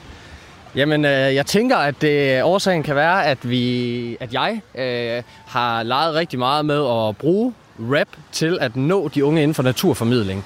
Øh, Det er sådan lidt et, øh, et kreativt øh, virkemiddel, øh, hvor man måske kommer lidt mere i øjenhøjde med det publikum, man fortæller til. Så man øh, kommer ligesom ned på, nu, det lyder forkert at sige ned på deres niveau, men i hvert fald, øh, øh, det bliver noget, de lettere kan identificere sig med. Kobling, det bliver så øh, at få den her naturvinkel på. For natur kan godt være rigtig øh, tungt.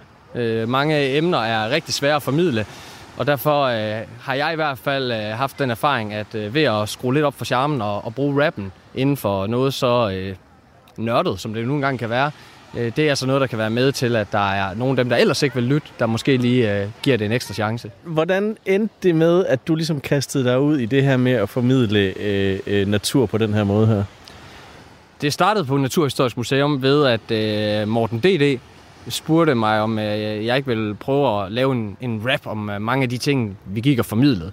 Øh, og den allerførste, det var faktisk øh, sådan en, hvor vi har stillet mega mange pattedyr op, og rigtig mange fugle, og så var det en battle mellem pattedyr og fugle. Og klipningen var fuldstændig øh, vanvittig elendig, og det er ikke for at tage noget fra Lars Emil, som er en rigtig dygtig øh, plantenørd, og også var formidler på museet på det tidspunkt, men øh, det er sjældent, han rammer den fugl eller det pattedyr, som jeg egentlig øh, rapper om. Øh, og stemmerne, det var i one take, og alle, øh, hver eneste gang jeg skiftede fugl eller pattedyr, så lavede jeg en ny stemme. Øh, et fuldstændig sindssyg klipning på mange måder, men øh, det var altså der, det startede, og det, det gik fuldstændig amok med views og likes på, øh, på den der første video, og det gav jo ligesom håbet til, at øh, lad, os, lad os prøve at lave nogle flere og se, hvad det kan. Og så nåede vi op på en øh, 6-7 stykker i alt. Lad os lige prøve at skifte spor lidt. Øh, Vi er her på Naturmødet, hvor øh, det er selvfølgelig, der er en masse sjove ting, der foregår, men det er jo også nogle meget seriøse emner, der bliver diskuteret. Er det også sådan noget, du går op i, de mere seriøse ting? Ja, det er det. Altså, men jeg kan sige, vigtigt for mig, det er, at øh, hvis man skal have unge, som alligevel også er det, som er, er tanken øh, for mig, altså, og det jeg rigtig gerne vil, det er jo at gøre unge mere nysgerrige på naturen. Ikke nødvendigvis, at øh, man kommer ud og finder alle de arter, vi har hjemme, men i hvert fald, at man er i stand til at øh, flytte øh, blikket fra mobiltelefonen en gang imellem og kigge op. Og øh, jeg tror, at den vigtigste måde at øh, opnå det på, det er ved at inspirere eller begejstre ungdommen. Så hvis man øh, rigtig meget i medierne, der ser man jo alle de her skræmmekampagner med biodiversitetskrise og klimakrise. Og hvis, man, øh, hvis, det, hvis det er vejen til at nå de unge, at man øh, tager fat i kriserne, så øh, tror jeg, at de unge de, øh, kaster håndklædet i ringen, inden de overhovedet får startet. Og de giver op, fordi øh, det virker øh, for stort og for langt væk fra dem. Hvad skal man gøre? Øh, men hvis man i stedet for starter med at inspirere, øh, for eksempel ved hjælp af rap eller andre kreative formidlingsformer, så kan det være, at man kan få dem til at få øjnene op for, hvad det er derude.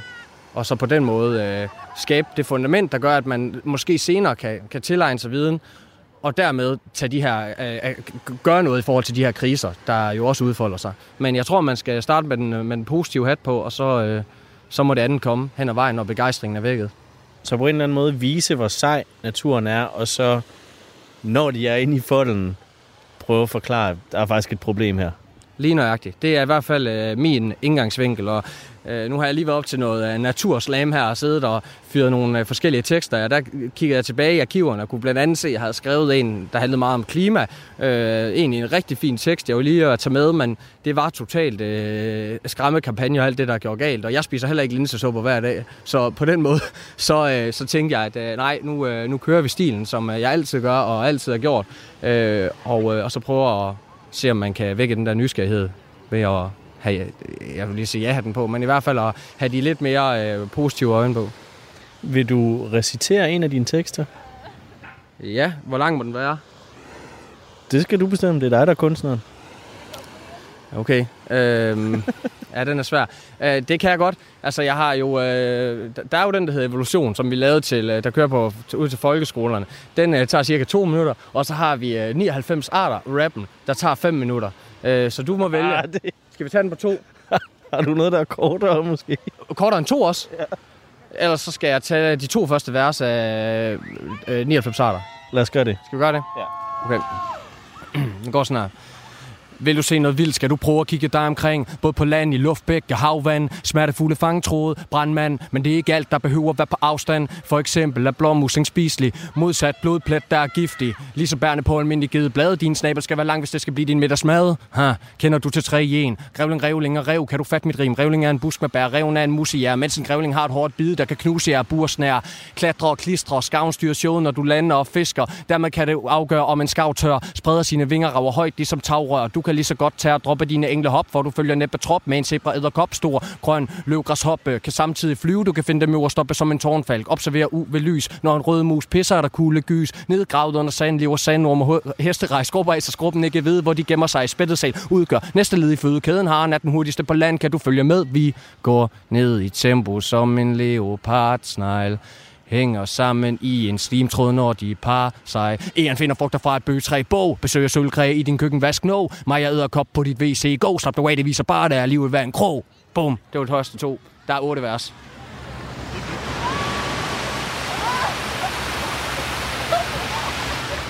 Ja, og øh, hermed er det lille kulinariske råd videre. Ja, vil ikke give Sean en kæmpe stor hånd? Nu øh, har jeg fanget Sean. Og øh, Sean, du var jo lige på scenen og øh, talte med Vicky Knudsen Ja. på var- live-scenen. Ja. Er der en bil? Nej, ja, der var bare lige en... Øh, os se, hvad det er. Nej, jeg tror, det er... Det er en jordbil, er det ikke det? To sekunder. Ah, den... Nå, ja, nej, nu er den væk. Ikke noget. Øhm, jo, vi var inde og snakke om bier øh, på øh, livescenen. Og øh, det var skønt, ja. som altid. Eller er ikke fordi, jeg har været der mange gange, men snakke om bier før, så det... Snak om bier, det Ja. gør du meget. Ja. ja. Men det vil jeg egentlig også, øh, også lige høre dig om. Når du formidler, er det altid bierne, det handler om? Uh, hvad, hvad oplever du, folk gerne vil, vil have ud af dig?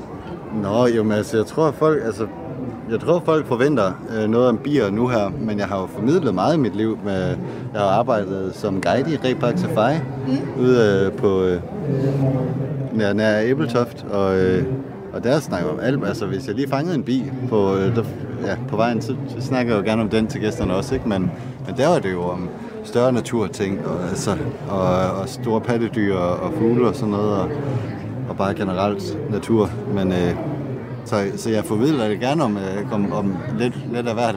Altså, vi, vi har jo også tidligere været i, øh, i Randers Regnskov Ja, ja. og kigge på, på små kryb, ikke? Så, øh, Det er det der mest eksotiske sted, jeg har kratlusket i Danmark. Ja.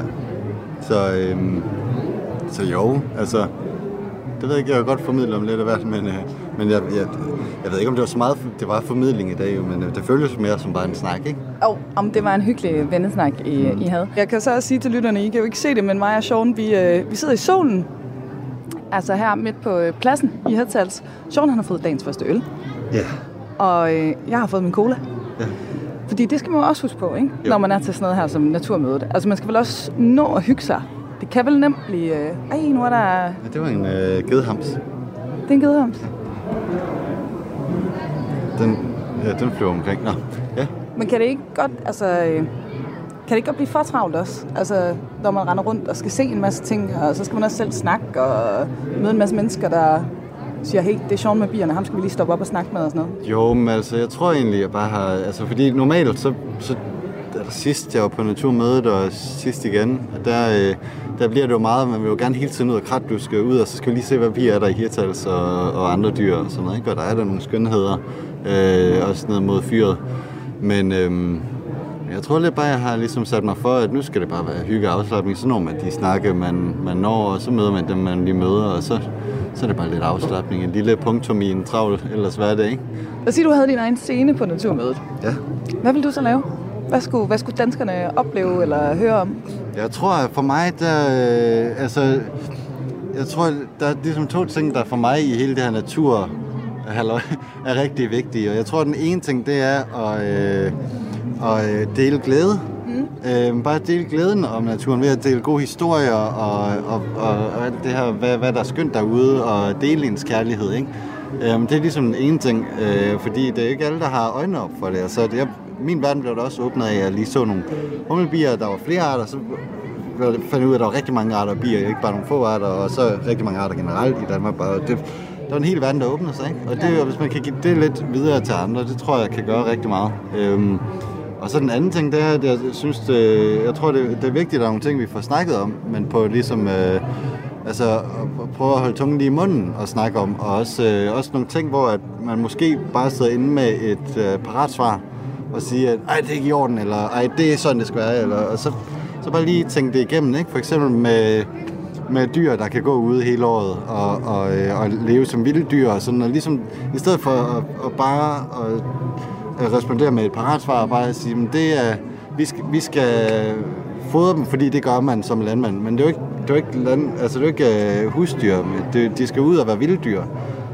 så hvordan gør vi lige det? Og så kan man være uenig, sådan, men jeg synes bare, det er vigtigt, at vi ligesom tager nogle af de der ting op, og hvad betyder døden, og er det bedre at, at have et liv, hvor man har Øh, jeg bliver tjekket hoved og røv bogstaveligt talt, øh, som, som hest for eksempel. Øh, og så på et eller andet tidspunkt bliver man aflivet, eller er det bedre at have et fedt liv og have et naturligt udfold, eller nu, nu er jeg også meget farvet, ikke, når jeg siger, have et fedt liv, ikke, men uh, have, et, have et liv, hvor man selv kan, hvor de selv kan vælge, hvad de ligesom laver, at have naturlig flokadfærd og, og øh, yngelpleje og alle de der ting. Øh, og så på et eller andet tidspunkt, så dør man måske, men det gør dyr. Øhm, Det gør vi jo også. Ja, det gør vi også. Og, og det, og det, jeg, altså, det er jo ikke, fordi jeg, jeg er totalt øh, kold over for, at dyr dør. Jeg, øh, jeg kan have det ret hårdt med, at dyr dør. Øh, hvad hedder det? Min kæreste, hun fandt lige her i går, jeg var på vej hjem fra Tisvilde, og så øh, hørte, ringede hun, og, og, og hun, havde, øh, hun havde fundet sådan en lille, det lød som en museunge, der stadig var, altså ikke havde fået øjne endnu og sådan noget. Og hun ringede for at høre, hvad hun skulle gøre, og vi blev da begge to mærket af, at sådan, om der er måske ikke noget, vi kan gøre, og den ligger bare der og hjælpeløs og, og dør sådan, men vi kan jo ikke tage den ind, fordi det, det kan også være, at moren kommer tilbage og henter den. Det kan også være, der kommer en eller anden fugl og æder den. Ja. Øh, det går en måde, der lige den op, ikke? Men, men det bliver vi da rørt af, ikke? Selvom at vi godt ved, at når na- naturen, der sker det. Og, det og, og der er jeg egentlig på det hold, at, eller hvis man skal et hold, der, er der har jeg den holdning, at, at det er fint, det sker i naturen, fordi sådan er naturen. Naturen, den synes jeg ikke skal styres af, at vi har udviklet et noget af godt, noget af dårligt syn, for naturen er bare, og det synes jeg også er noget af det smukke ved naturen. Men det betyder ikke, at man ikke kan blive rørt af det, og blive mærket af det, ikke? Men, men bare det, at vi ligesom kan have en... Nu, jeg, jeg snakker da også bare derude af. Jeg tænker Jeg bare, synes, det her med, jamen, jeg at synes, vi er nogle kan have en snak Søren. om, hvad, hvad, hvad, hvad der er i orden, i- og, og ligesom prøve at tænke nyt, fordi vi skal ud i nogle nye situationer nu her. Nogle situationer, der ingen af os, der er vante med mm. i dansk kontekst. Og det er fordi, du tænker på naturnationalparkerne? For eksempel ja, naturnationalparkerne. Ikke? Finde ud af, hvordan gør vi det her? Skal vi have kastreret dyr, eller skal vi have dyr, der kan have naturlige adfærd, altså som vilde dyr? Skal vi tænke på dem som husdyr, vi sætter ud som maskiner, eller skal vi tænke på, at vi faktisk på et tidspunkt har udryddet heste og øh, køer i vores område som vilde dyr, ja. men faktisk har muligheden for at reintroducere dem? Ja. Øh, og så kan det godt være, at de ikke lige ligner dem præcis på samme måde, men de kommer sgu nok til at opføre sig rimelig meget på samme måde. Det synes jeg ret hurtigt, man kan se allerede. Ikke? Så, så det er den der snak om, hvordan gør, hvordan gør vi det her? Og så ja. prøve, at under, altså prøve ligesom at tænke lidt, ja det ved jeg ikke, under, sådan, måske udfordre os selv lidt mere og tage de snakke. Jordan, hvad med, altså det her med, når man er øh, på naturmøde, så er det jo også, øh, det er jo lidt naturnørdernes Roskilde Festival. Ja. Kan vi ikke godt kalde det det? Jo. Det indebærer jo også, at der ligesom er nogle profiler, nogle stjerner, nogle typer, også en masse venner og folk, man kender mm. i forvejen og sådan noget. Men der er jo mulighed for ligesom at rende ind i nogle af dem, man ser op til, ikke? Jo. Har du nogen i år, hvor du tænker, den her person vil jeg virkelig gerne lige gribe fat i og prøve at få en øl med, eller tage en snak med? Det tror jeg faktisk måske, altså jeg kan godt, jeg kan godt se den lidt nogle gange. Jeg tror måske, jeg har haft det tidligere hen med nogen, der var sådan... Altså, det var, det var da sindssygt første gang, man mødte Sebastian Klein, ikke? Altså, jeg har siddet derhjemme og lavet ulækre mad på grund af det. Ja. Altså, øhm, så altså sådan nogle ting, og, og øh, altså, men, men på, den, på den anden side, ikke, så, øh, så tror jeg måske mere, jeg har det sådan, øh, det der med, at det, Altså, en ting, jeg tror ikke, jeg har, jeg har ikke haft sådan tid til ligesom at forberede mig på, at jeg skulle herop. Jeg var heller ikke helt sikker på, hvordan jeg lige kom op. Og sådan. Der er mange ting, ikke? Så, øh, så det har jeg ikke lige haft tid til at ligesom planlægge, hvem jeg gerne vil, eller tænke den tanke igennem. Men jeg tror lige så gerne, jeg vil altså bare møde nogen, som jeg ikke har set længe, eller møde nogen, der har en eller anden, altså møde nogen, der kommer op og siger, Ej, jeg har hørt det der, til bier. Øh, hvordan gør man, eller, nu snakker vi så om det tidligere, ikke? og der kunne man have hørt med, men, men, øh, men det kan være, altså hvem som helst, der lige har lyst til at snakke om et eller andet. Det er jo det, der er så fedt, ikke? Hvor man bare går rundt, og så kan man blive stoppet af en eller anden fremmed, der siger, åh, kan vi ikke lige snakke om bier? Jo, så kan, det kan du tro, vi kan. Ja. Altså nu skal du bare høre, eller kan jeg høre, hvad har du oplevet, ikke? Altså, jeg synes, noget af det altså, fedeste, jeg også har oplevet øh, med det der med at lukke bier, det er, at jeg, jeg gik jo og synes, at sortbrun jordbi, den lugtede af hvidvidensedike. Øh, og det gør den også, i hvert fald nogle gange, den varierer lidt. Men, men så er der en, som jeg, der var kommet til et eller andet øh, foredrag, jeg holdt en gang, øh, som kigger på bier i sin have, og, sådan, og han skrev, at han med sin øh, lille dreng, der havde lugtet til en sortbrun jordbi, synes den, og der var sådan, banan. Og så gud fanden, ja, det skulle da rigtigt. Der, er nogle gange, der lugter de også af banan, så lidt skumbananagtigt. Så det, øh, det, det var bare fedt, ikke? At, at jeg har fået en eller anden impuls engang, så lugter til en bi, og så har jeg ligesom sagt, hvad jeg synes, bier lugter af, og så er der nogen, der har lugtet til en bi, og så kan de fortælle mig, hvad det lugter af, så kan jeg, gud fanden, ja, det er sgu da rigtigt. Og så lige pludselig så kan du også lugte banan næste gang, du øh, Ja, jamen, det handler jo om ens referencerammer også, og sådan noget, hvad man lige tænker på. Ja. Og jeg kan jo sige til lytterne, at altså, vi har jo lavet mange programmer med dig før, Sean, så hvis man vil høre mere om at lugte bier, så skal man bare ind i øh, arkivet og finde... Øh, Ja, der er et, hvor vi var på Kalø, tror jeg. ja, mig og dig og Emil. Ja. Vi var ude og, og lugte til bier sammen Ja. der. Øh, vi har været ude, som du sagde, også at kratluske i Randers Regnskov. Ja. Det kan man jo også. Det var altså en eksotisk øh, oplevelse, det vil jeg Det sige.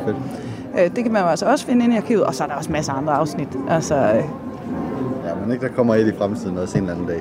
Og det, håber tror jeg jeg. Vi skal helt klart ud og kratluske sådan, øh, en, en længere kratlusketur igen. Skal Ja. vi ikke det? Jo, det synes jeg. Det vil jeg gerne være med til. Jamen altså, øh, med det løfte, så øh, skal, vi ikke bare, skal vi ikke bare drikke vores øl og cola? Jo, det synes jeg. Fedt. Det Nyd gør vi. solen. Ja, præcis. Radio 4. Okay, så, så er vi øh, her på naturmødet Anders øh, Lund Madsen, du har lige spenderet halvanden time inde under et telt stående, ja. så nu går vi lige lidt. Ja, det er en god idé. Det er en ja. god idé. Og vi er nu gået ud i uh, Hirtshals, der viser sig fra den allermest milde og tilgivende, nærmest overdådige side. Jeg har aldrig været i Hirtshals under så øh, lys... Altså, det plejer at være gusen, der er her. Ja. Hvorfor står der, der står mennesker ude i havet? Ja, de, de er jo nok ude bade. Ja, men også, det er sådan en sådan baptisme. det gør faktisk det. Øh... De bliver døbt under naturmødet. Det er vel ja, hvorfor døbt ikke? i naturen. Hvorfor ikke? Hvorfor ikke? Nå, ja. øh, altså det er jo sådan, jeg, jeg sætter lige scenen her, fordi vi går her øh, i Hirtals, øh, vi gået ned til vandet, og det, der sker i morges, det er, at jeg sidder og spiser morgenmad. Mm. Du kommer forbi, og jeg øh, med det samme, så tænker jeg, Anders han kan huske mig. Det kunne du godt, det bliver jeg glad for. Vi har besøgt dig før. Mm. Og så siger du til mig, hvorfor har I ikke besøgt mig nu, ja. altså her på standen? Ja. Og det er jo sådan, altså anden time her, som vi er i gang med at lave øh, til Vildsport, den handler altså mest af de unge. Men, men altså, jeg, okay. men, altså... Så, man, så bliver man aldersshamed. Ja, men... Hvorfor så, skal det være den her læften for unge mennesker? Altså, hvor, hvor er det... det er fordi hele hvor- time 1 har været med Radio politikerne. 4 er jo ikke ungdomstung. det, det skal vi jo ikke for foregøjle os noget. Der er vel tre lyttere under 30, ikke? Og det er dem, vi læfler for lige nu. Men nu vel, så lad os da gøre det. Ja, det synes jeg. Jeg har, øh, jeg har en masse børn. Ja. De er alle sammen relativt unge. Altså, de er fra 32 til 2. Øh, så hvad vil du vide? Hvad er det for en øh, verden, vi kommer til at efterlade til dem, tror du? Øh, vi kommer til at efterlade en udfordrende verden, som hvor det... Øh, altså med hensyn til klima er en et shitshow, ja. øh, som ikke er... Altså det, man kalder et håndværkertilbud, altså, og, og der er måske en nedrivningsejendom, ikke? hvis man skulle øh, tage øh, den modløse hat på, men det er ikke os mennesker særlig naturligt at være modløse. Så jeg tror, at de får en, en øh, altså klimamæssigt virkelig, virkelig svær verden, men jeg tror også, at de vil øh, gøre, hvad de kan, og jeg tror, de kan mere, øh, for at øh, for at afhjælpe de ændrede forhold, som jo kommer og er ved at komme allerede. Altså med at det er ekstremt vejr. Altså. Så med hensyn til øh, biodiversitet og, og de få øh, steder, der er tilbage til naturen, øh, i, i hvert fald i store dele af vores del af verden, øh, det er også, det er, altså, det er jo heller ikke fed ting at få, men der tror jeg, der tror jeg mere på, at, at, det, at det, kan, det kan fikses også, fordi at der er sådan... Jeg kan huske dengang med Great Barrier Reef, ikke? så havde de sådan... Så var de der store områder med døde koral, og det tog 6 milliarder år at regenerere. Og så viser han, at det, gjorde, altså det gik enormt stærkt, øh, når, når ting bliver ladt i fred. Ikke? Og det samme med de der øh, torskebestande. Alt sådan noget med øh, naturen er sindssygt god til at regenerere, når bare den får fred. Øh, så det skal man jo selvfølgelig øh, lave, sådan så at den kan få fred øh, mange flere steder, end den har nu. Så det, det gør mig... Altså, det, der er jeg meget mere håbefuld. Øh, men klimamæssigt, det er virkelig op ad bakke. Også fordi at alle i hele verden, der interesserer sig for det, er jo meget overrasket over, hvor hurtigt det går. Der ligger nogle unge mennesker lige herovre bag os, og selvom det ikke ser sådan ud lige nu, så tror jeg faktisk, at unge mennesker går ret meget op i naturen. Er Ja. det, har du samme indtryk? Ja, du har ret i det. På en anden måde, så nyder de jo naturen det, at ja. de ligger og soler. Øh, og det kan man sige, er jo, at de udnytter lige nu et af de klima... Altså, fordi det er jo lidt unaturligt varmt lige nu, ikke? Det ved jeg ikke. det er rigtigt. Det er virkelig... Ah, vi er midt i maj. Det er rigtigt nok, men plus er 22 grader. Ja, det er rigtigt. Ja. Øh, nej, det, nu vel, det er sket før i maj. Men øh, jeg tror, for at besvare de spørgsmål, at de er meget øh, interesseret i at, øh, i at gøre, øh, gøre godt for naturen. Tror du, det er frygt eller, eller interesse? Fascination? Altså, ja, altså, da jeg var ung og øh, bekymret, øh, der var det sindssygt øh, overskyggende emne atomvåben, truslen. Og, øh, og der var vi, som var sådan bekymrede, og det var de fleste af mine venner, det var vi meget bange for. Og, og vi tænkte rigtig meget på det, og vi brugte enormt øh, store mængder energi på at øh, være bange for, hvad der nu ville ske. Øh, og vi havde ikke fornemmelsen af, at hvis atomkrigen kom, vi havde fornemmelsen af, når atomkrigen kom og det farvede jo alt, hvad vi lavede. Og i hvert fald havde jeg nogle år, hvor jeg, hvor jeg altså virkelig brugte meget krudt på at tænke, ah, jeg dør snart. Og så, og så døde jeg jo ikke. Og så er det en enorm lettelse. Og der har jeg indtryk af, at øh, de mennesker, der er unge nu, og deres bekymring over for øh, planetens øh, altså klimamæssige og biodiversitetsmæssige tilstand, ikke er, virker ikke helt så lammet, som vores var dengang. Også fordi, at det er to forskellige monstre. Det der med atomvåben var sådan et monster, som var meget svært ikke at blive bange for, fordi det var sådan noget usynligt noget. Øh, og, øh, og, og det kunne komme i sådan, altså det var sådan en trussel, der kunne manifestere sig i løbet af 10 minutter. Fra at man så alt var godt, og bum, så var der øh, detoneret en atombombe. Øh, og der er det her med klimaet jo i hvert fald meget mere åbenlyst øh, end, end, end nu godt nok hurtigere, men stadig langsomt rullende katastrofe, hvor man kan se øh, monstret længe før det kommer. Øh, og det tror jeg gør, at det er ikke så farligt øh, at, at kæmpe imod. Så derfor tror jeg, der er mere øh, handlekraft i, i, i de mennesker, der er unge nu, end der var i dem, der var, da jeg var ung. Og det er med godt, for det får vi brug for. Men lige nu er der sgu ikke meget handlekraft over dem der, hvis jeg må sige det. De skal også have lov til bare at være unge mennesker.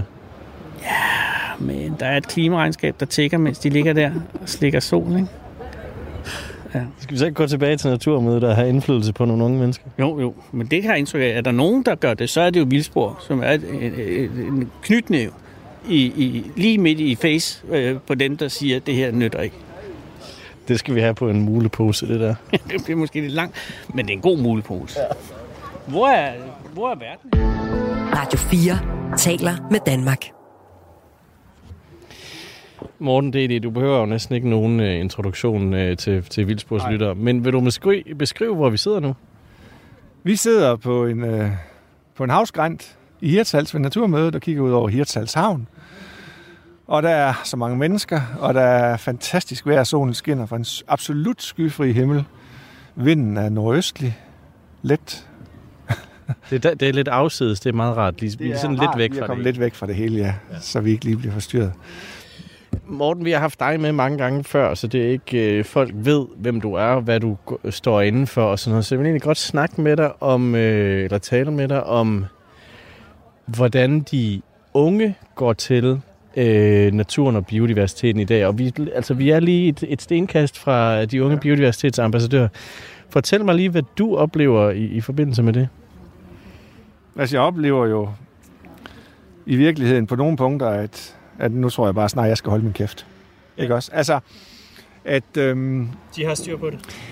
De er ikke politiske dyr, som nogle af os andre måske er. Altså, de, er, de har det der ungdomlige, hvad skal man sige, en eller anden form for naivitet, begejstring for verden, og, og, øh, og meget sådan... Altså, de er både bekymrede selvfølgelig på biodiversitetens vegne, men de har også den der, det der gå på mod, og den der friskhed. Øh, og det er jo det, det er jo der, hvor det bliver det fineste, man kan gøre, er måske, at så nogen som mig så begynder at, at tale lidt mindre, faktisk. Gør, du det aktivt? Ja, aktivt faktisk, ja. Altså jeg vælger mine medier med omhu, kan man sige, at, at, at i stedet for, at det er mig, der deltager i debatterne oppe i år hele tiden, og det gjorde jeg de første år, der sad jeg jo i debat hele tiden, at nu øh, kan man gå trygt i virkeligheden overlade scenen til nogle nye stemmer, og, og få nogle nye perspektiver på. Øh, lige der, der tror jeg, jeg har trådt min spore, ikke også? Og, og, øhm, og det synes jeg faktisk er enormt tilfredsstillende. Det der med, at man sådan... Jeg elsker det jo stadigvæk, og jeg elsker, i virkeligheden elsker jeg jo hele... Men, men der, er også, der er også en tid til, hvor man lige sådan tiger lidt stille og lader de nye komme til. Hvad øh, er der nogen, oplever du nogen forskel på dig selv som ung, og så hvordan de er i dag? Ja, altså de er dygtigere. Ikke også? Øh, og det, altså det er simpelthen, da, da jeg var ung og, og altså, læste biologi og så videre, altså der fandtes ikke sociale medier, der fandtes ikke alle de muligheder for at blive dygtig i fællesskab med andre unge.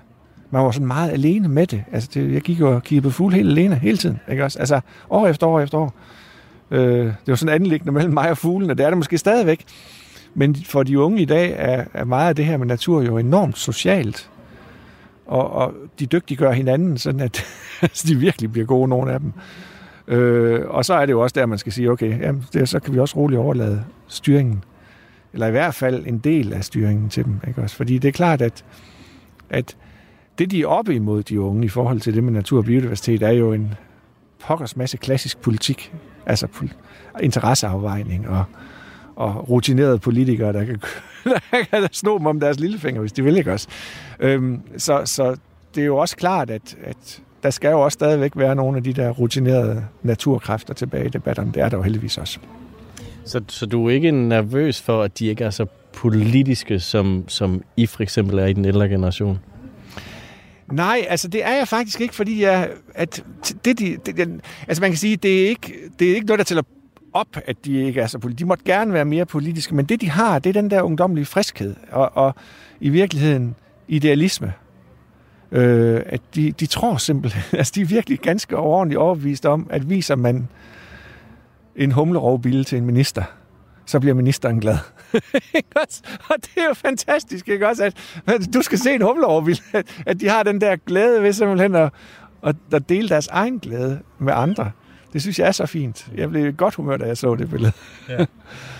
Så man kan måske også sige, at øhm, de unge i dag, altså det er jo ikke fordi, de står for en, foran en større udfordring, fordi udfordringen har været den samme, kan man sige, men der er i hvert fald mere viden om den udfordring, vi står for, som er biodiversitetskrisen. Tror du, det skærper deres, øh, hvad kan man sige, øh, måde at gå til opgaven, eller kan det også hæmme, fordi at vi måske bliver bange? Altså, jeg har ikke indtryk af, at de er bange, øh, og jeg har ikke indtryk af, at de egentlig er hæmmet i det. Altså, og de vælger, at det, man kan se, det er, at nogle af dem virkelig vælger andre udtryksformer. Øh, og, og også på nogle punkter er skarpere og mere kompromilløse, end, end, øh, end min generation har været. Øh, altså, jeg ville jo ønske, at jeg havde været en del af det her for 25 år siden. ikke også? Altså, det er jo det der med, at, at, at, at der, det, der, det bobler i det miljø. Altså, jeg kan jo huske for et par år siden til Naturmødet, der var et eller andet sådan oplæg, hvor en masse unge skulle debattere noget med natur og biodiversitet. Hvor jeg sådan sad lidt med tanken bagefter, at altså, det var sgu ikke ret meget slagsmål i det der. Det var sådan meget, meget sødt og, og venligt over for, over for modstanderne, kan man sige. Øh, og der skal man jo vide, at, at hvis ikke man er nogenlunde hård, så kan man jo ende med at blive kørt totalt over i de her politiske debatter. Og der ser vi i hvert fald her på det sidste, at nogle af de unge virkelig har taget sken i den anden hånd nu og, og, og giver den fuld gas. Altså, de går i krig nu, de tager ingen fanger. Og det synes jeg jo, det er jo det, vi ser i klimapolitikken, og det synes jeg er fint, at vi også ser i biodiversitetspolitikken, at de unge nu øh, ved, at det er altså, det er jo reelle politiske uoverensstemmelser, det her. Det er jo ikke bare noget, vi leger vel, ikke også? Altså, det er virkelig fundamentale forskelle, politiske, altså forskellige synspunkter. Så på den måde, øhm, der synes jeg, det er super fint, at de har fået lidt, Ah, det skal jeg jo ikke sige vel, men der, der er kommet lidt flere nosser i det der. Altså, der, ej, det lød forkert. Men, men du ved, hvad jeg mener. Altså det der med, at der er, det rundt på albuerne heller ikke vel, men at, at man lige man har kigget på sine våben, og man har taget lidt tungere våben i brug. Er det okay, at bare tænder nu? Ja, du gør bare. Nå, nu er jeg altså på vej ned til stranden igen, fordi det, det er bare et, det er lidt, mere, lidt mere stille sted at, at snakke med folk. Og denne gang har jeg Alexander Holm med, som... Altså, det er jo ikke dig, der er kendt under det navn, men din podcast hedder Den Dyriske Time i hvert fald. Det er rigtigt, det gør den, ja. Men er det, er det også et brand? Altså, er det mere end bare en podcast? Det er... Ja, det, det, det, er jo, det er jo nogle forskellige ting.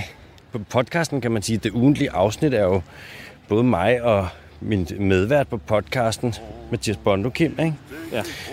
Men så er der også et det ved siden af, altså en masse, hvis det er sådan noget på de sociale medier, hvor jeg debatterer og alle de der ting. Der er det jo bare mig, ikke? Kan man sige, så det er lidt sådan et, en spøj, sådan underligt kludetæppe, jeg har fået lavet. Det her med at, at debattere. Nu har jeg tog mig en snak med Morten D.D. Øh, for 20 minutters tid siden, hvor vi snakkede om, om ungdommen og, øh, og hvordan I engagerer jer. Du er stadig ung, det kan man godt sige. Tak. Hvordan, hvordan I engagerer jer i, øh, i naturen. Mhm. Mm-hmm. Og han sagde, at du, du startede ikke med at debattere, men det er ligesom kommet til senere. Jeg kan også huske, der for nylig var en debat med Pia Kjærsgaard om ulven, som, som var ret morsom. øh, men, øh, men er det rigtigt, at det er noget, du først er begyndt at kaste dig lidt mere ud i for nylig? Ja, og noget jeg vil sige er, at øh, det har også været en, en passiv proces, ikke? hvor jeg er mere blevet kastet ud i det. Ja. Jeg tror, i starten har det været meget sådan noget at byde ind med nogle meninger og noget kritik af nogle ting. Og så mere og mere, så er det blevet noget med, at ja, så kommer der lidt modsvar, ikke? Debat på forskellige platforme. Debatindlæg for eksempel i landets aviser, ikke? Eller så mere og mere også i ja, radioprogrammer, hvor det er mere sådan, hvad siger man, hårdt mod hårdt, møde på pletten debat, ikke? For eksempel, som du selv siger, med der så om ulven der med Pia Kærsgaard, hvor vi tager en, en tour de force i Ulveland på 28 minutter. Men havde du regnet med, at du skulle til at engagere dig i debatter, som, som godt kan, kan, kan blive sådan lidt, øh, altså, øh, hvad kalder man det? Ophedet. Ophedet lige præcis, øh, da, du, da du begyndte at engagere dig i naturen? Nej, overhovedet ikke. Jeg er i virkeligheden jeg er en ret sådan... Jeg er en, meget, jeg er en ret introvert mand på mange områder. Jeg er en meget sådan, jeg har en hvilepuls på fem. Ikke? Jeg har, generelt, jeg er ikke en mand, der sådan... Jeg bryder mig ikke særlig meget om at være i diskussion og alle de der ting, men jeg tror bare, det er sådan... Som sagt, det er kommet lidt. Det er også fordi, jeg, lægger jo ikke, jeg holder jo ikke igen med mine meninger. Og så er der jo nogen, der vil have nogle meninger tilbage, og så må man jo tage den. Ikke? Men jeg har aldrig, aldrig troet, at det skulle være det her. Ikke, at det er noget dårligt. Jeg kan jo på sin vis godt lide det, ikke? Men det er intenst. Og det er også sådan, jeg vil sige... Har du nogensinde været i sådan et live debatprogram? Nej, det her, jeg står jo mest bag mixerpulten. Det er ret krævende. Ja. Man står der med, hvis det er P1-debat for eksempel, hvor mange lytter, jeg ved ikke, om der er, hvor mange lyttere der er, men øh, jeg forestiller mig, at det godt kan være et par 100.000 på en god dag, ikke? Ja. Der er du altså ikke lyst til at sige noget forkert. Det er lidt som en, en eksamen, og så dem, du er inde med, det er ikke eksaminator og sensor, der vil hjælpe dig. Det er nogen, der har en modsatte mening, ikke? Ja. Og så står man ligesom, så hvis for eksempel at jeg er inde og debatterer et eller andet, så står jeg jo på mål for den sag. Så en ting er, at det er nederen for mig, hvis jeg siger noget, der er forkert, fordi det er jo aldrig fedt. Noget andet er sådan, det kan også have nogle konsekvenser så, ikke? Fordi at der er det mig, der er valgt ind, som skal forsvare det. Og hvis jeg gør det dårligt, så går det ud over sagen, ikke? Så er der nogle andre, der skulle have gjort det i stedet for mig. Den er ikke så fed. Så jeg ved ikke, det er krævende. Jeg kan godt mærke efter sådan, hvis jeg skal ind i pit debat og stå der, jeg var inde og debattere også noget, noget jagt for eksempel på et tidspunkt med fasanjagt og sådan, ikke? Bagefter, mand, når man stået derinde i en time, du er helt bumpet. Du skal jo høre, hvad en ord, der bliver sagt, så du ved præcis, hvad opponenten ligesom siger, så du kan pille deres argumenter fra hinanden og så videre. Det er ekstremt krævende, mand. Man bliver helt træt. Man tager nogle vilde middagslure bagefter. Ja, det, men altså, tænker du, at du er, øh, at det er du dygtig nok til at tage det ansvar? Det lyder fandme som et stort ansvar. Jamen igen, det er ikke et... Jeg ved ikke, jeg, jeg føler ikke, at det er et ansvar, jeg sådan... Øh, Jeg, det, det er underligt, jeg føler ikke, at det er et ansvar, jeg tager. Jeg føler, at det er sådan en passiv proces. Det er jo ikke, jeg ringer jo ikke fra debatprogrammer, når jeg inviterer mig selv ind. Det er der jo nogen, der gør. Og så, øh, så siger jeg jo ja, hvis jeg føler, at jeg kan tage den. Ikke? Så vinder jeg det altid lige med nogen, der er klogere end mig. Og lige ringer og hører sådan noget, hvad, det er jo en ulv, hvad er det egentlig? Er det en slags hest? Og så kan man ligesom køre den der, så jeg kan blive klædt på, ikke? Men jeg tror altså, indtil videre synes jeg, det går meget godt. Jeg føler da ikke, jeg har fået tæsk i en debat indtil videre. Men det kommer nok. Ja, det, det, det tror jeg, det er noget, alle skal igennem på et eller andet tidspunkt. Jeg glæder mig 0 procent, du? Jeg glæder mig minus procent. Men, men øh, Alexander, du, du siger, du er introvert, du har en hvilepuls på, på fem, og, øh, og du glæder dig ikke til at, at få tæsk i debatten. Hvor, hvorfor, hvorfor er du, altså, hvordan er du endt her? Jeg tror bare, det er det, jeg synes, der er vigtigst. At rykke på de her ting. Natur dagsordenen, ikke?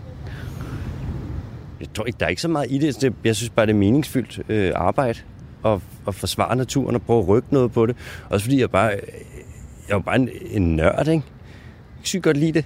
Altså, jeg synes, naturen jeg synes, det er smukt og dejligt, ikke? Jeg bryder mig ikke om, at der er arter, der uddør, og at vi straffer naturen, som vi gør i Danmark. Jeg vil gerne have, at vi gør det anderledes.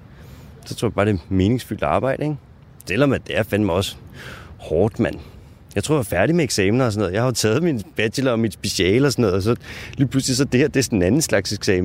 så det bare sådan noget, værsgo, mand. Et par hundredtusind lytter, og så Pia Kærsgaard, der står og giver dig skil ud i 20 minutter. Er sådan, fuck, det er ikke en eksamen, jeg har lyst til at tage så tit. Du er uddannet biolog, ikke? Jo, det kan jeg love dig. Ja, okay, godt. 12-talsbiolog, du. Stærkt. Ja. Hvad, øh, hvad, hvad mangler vi herhjemme i, i den danske natur?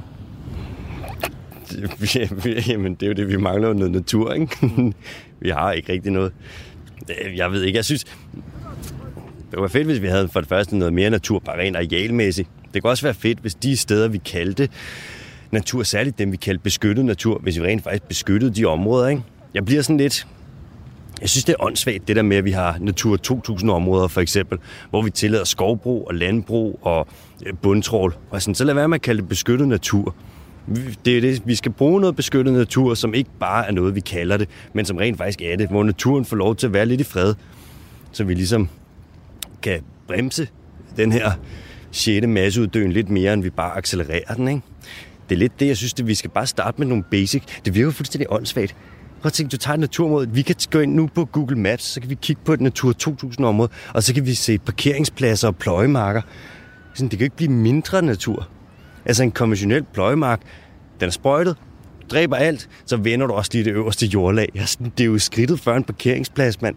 Kald det natur, det er jo en hån. Mm. Eller beskyttet natur, ikke? Det kan du ikke, mand. Så vi skal jo... Vi bliver bare nødt til at gøre noget lidt anderledes. Vi gør det ikke særlig godt herhjemme, synes jeg. Og jeg synes, der er dårlige undskyldninger for at gøre det, som vi gør det. Ah, Jamen, det har vi altid gjort, og vi er et landbrugsland. Og jeg er sådan, hvis prisen for det er, at vores land skal have så skide natur, så synes jeg ikke, vi skal være et landbrugsland. Så synes jeg, vi skal være, så skal vi være et landbrugsland på en anden måde, ikke? Vi bliver nødt til at gå anderledes til det. Prøv, det er jo sådan... Når man lige zoomer ud og kigger på det, der er sådan, det vi har gjort indtil videre, det har gjort, at vi har fået en biodiversitetskrise. Så skal vi måske gøre noget anderledes, hvis vi vil bremse biodiversitetskrisen. Kan du følge mig? Det er ligesom, hvis du vi går ud i vandet nu, og du begynder at få våde bukser, og så er du sådan, så tror jeg, at bare går længere ud, så bliver de nok tørre. Det er ikke sådan, det fungerer. Så skal du gå ind og tørre dine bukser, ikke? Ligesom at vi bliver nødt til at gå anderledes til den måde, vi gør det i Danmark med, igen, hvor får naturen lov til at være natur, og hvor er naturen noget, som vi kommer ud og så udnytter på den ene eller den anden måde. Vi er bare, vi er bare nogle pilfingre, mand. Jeg ved ikke, hvad det er med danskere, hvorfor naturen skal forvaltes så meget. Det er sådan en skør ting. Nej, men det er bedst med skov, hvis det bliver drevet lidt. Fuck, skal vi bare... Hvad så med hjertet af Amazonas? Jamen, det selvfølgelig skal drives, ellers er det ikke natur. Altså, det hænger ikke sammen. Giv nu bare naturen lige lidt fred, og så kan vi have noget menneskeland, hvor vi laver vores mennesketing.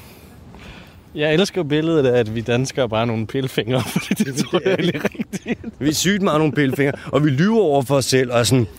Altså, det er jo ligesom apropos den debat, jeg havde med Pia Kærsgaard forleden, hvor jeg siger, at vi har meget lidt natur, og vores natur, den er dårlig. I den forstand af sådan naturlige processer, hydrologi, øh, beskyttede arter, alt det der. Der er ikke nogen steder, hvor vi ligesom til gode ser det hele 100%. Og når jeg siger sådan, at vores natur er den dårligste, så siger hun, "Mm, det er da nyt for mig. At vi skulle have den dårligste natur, det er da helt nyt for mig. Og sådan tror jeg faktisk, der er mange, der har det. Jeg tror, det er derfor, at vi tænker, at den vores pilfingeri, det er ok, fordi vi tænker, at vores natur har det jo fint. Ja. Tænk nu den her smukke skov, siger du, mens du kører igennem en eller anden plantage, ikke? Det er, sådan, det er bare vores... Vi ikke så... Ja, vi, vi skal gøre det lidt anderledes. Hvis nu Mette F. ringede til dig ja. Og sagde, Alexander, jeg har udpeget peget dig. Du har fuldt mandat til at gøre lige, hvad du vil med naturen. Hvor starter du så? så, så, start, så siger jeg til en bror med det, du har ringet til den forkerte. Der er biologer, der er markant klogere end mig. Jeg, jeg er bare lidt mere rapkæftet. Du skal finde en voksen. Du skal finde en, der har styr på det her, der kender. Jeg er jo, jeg er jo meget, jeg spænder jo bredt. Jeg kigger jo også meget på biodiversitetskrisen globalt, ikke? Så jeg, for, jeg viser lidt om, hvad der foregår over det hele. Og jeg er jo også fræk nok til at bevæge mig både terrestrisk og marint, ikke? Så jeg tror, jeg ved ikke, man kan jo starte med at tage udgangspunkt i nogle af de planer, der så ligesom er udarbejdet af nogen. Altså, der er jo lavet en plan for, hvordan vi kan udpege 30% af Danmarks areal til at blive beskyttet natur. Så kan man jo tage den plan og læse den, i stedet for at snakke om, at vi ikke ved, hvordan det skal udpeges. Jeg tænker også, at vi bliver nødt til at allokere nogle midler til natur. Jeg synes, vi skal lave en naturskat, ligesom kirkeskatten. Så hvis man synes, at natur er åndssvagt, så kan man fravælge den. Så sætter vi den bare, den her naturskat på... Hvis vi sætter den på 2%, så får vi omkring 3 milliarder kroner om året. Ikke? Så kan vi bruge det på at lave naturgenopretning. Det vil lede med at være nice. Så hvis folk er sådan, nej, men fuck natur, det gider jeg ikke. Så skal de bare afmelde sig den.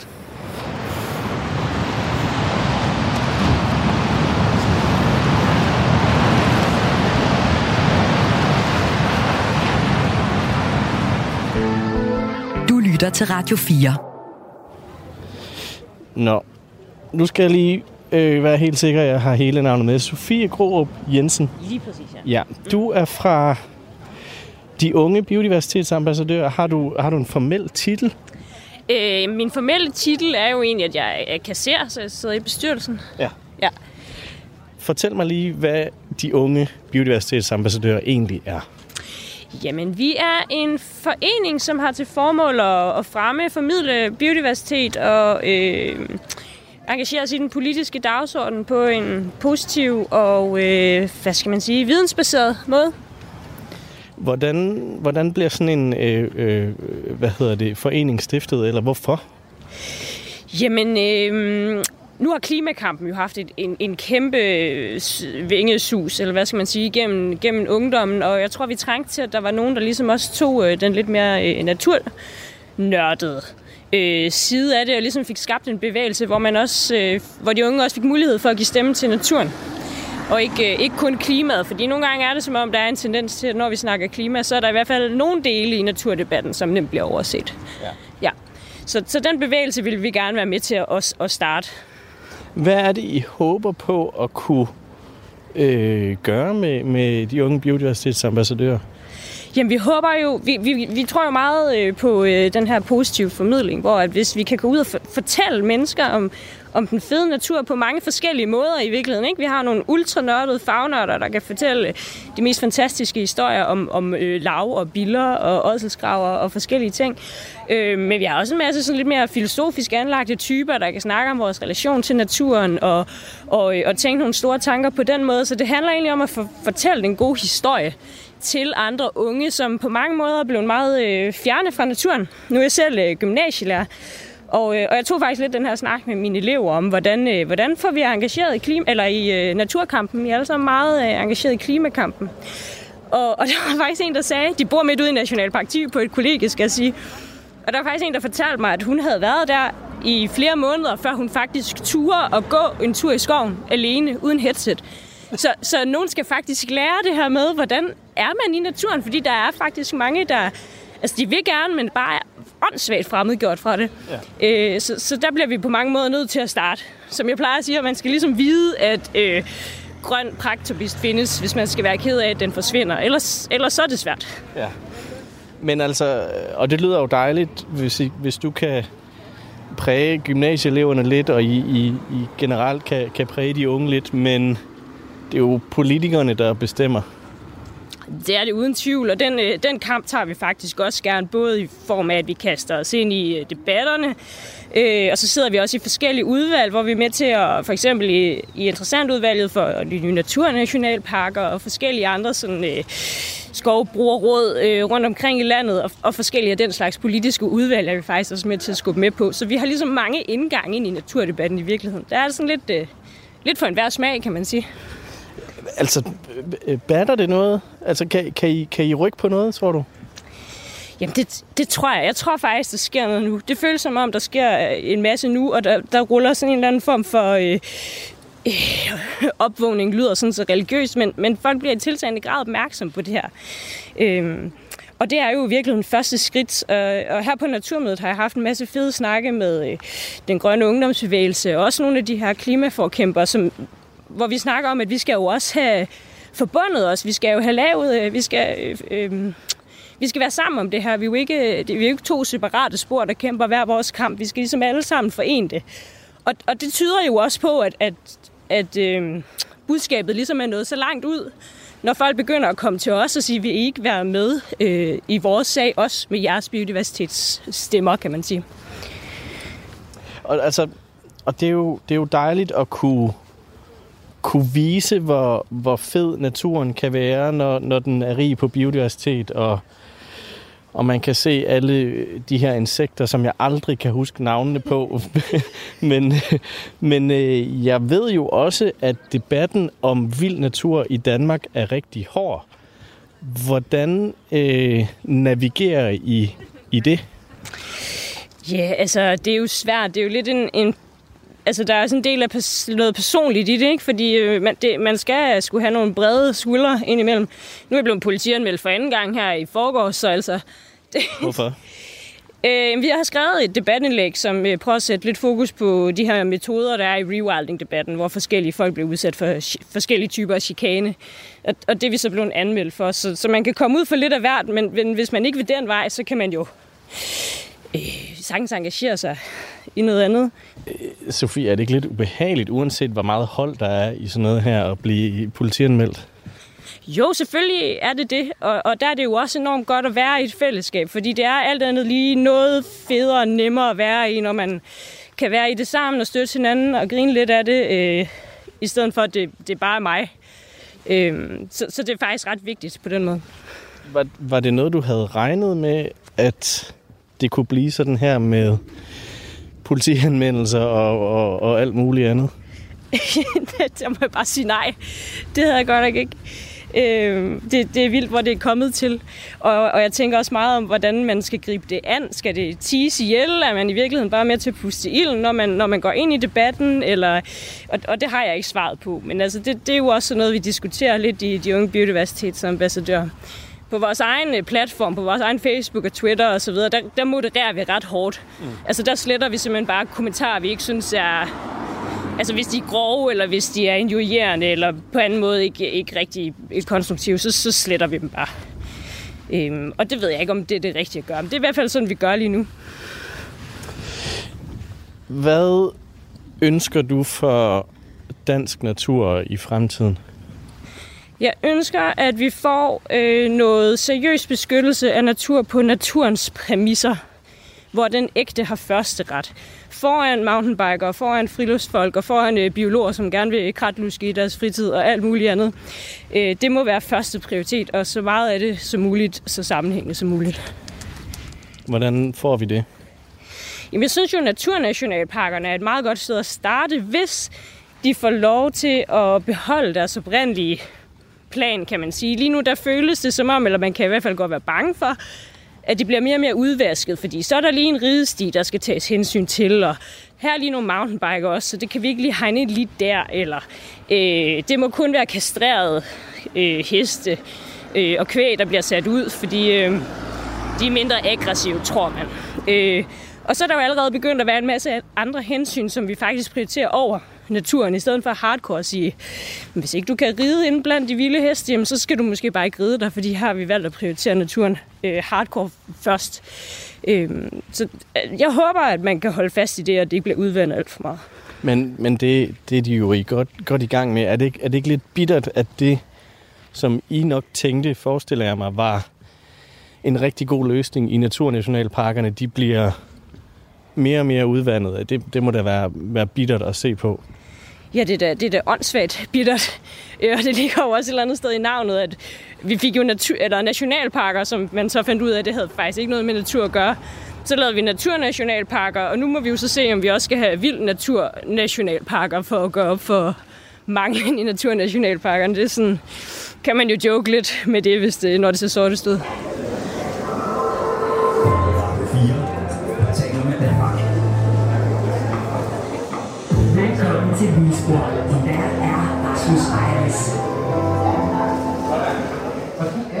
musik, jeg plejer at stå og danse til i Lydstudiet øh, hos, øh, hos Videnslyd, der laver øh, Vildspor. Men det gør jeg ikke i dag. I dag der står jeg på øh, live-scenen øh, på Naturmødet, Naturfolkemødet i, øh, i Hirtshals, hvor vi skal sende live Vildspor. Hvis I ikke tror på mig, så kan I ikke sige noget, publikum. Jeg, jeg er kæmpe publikum.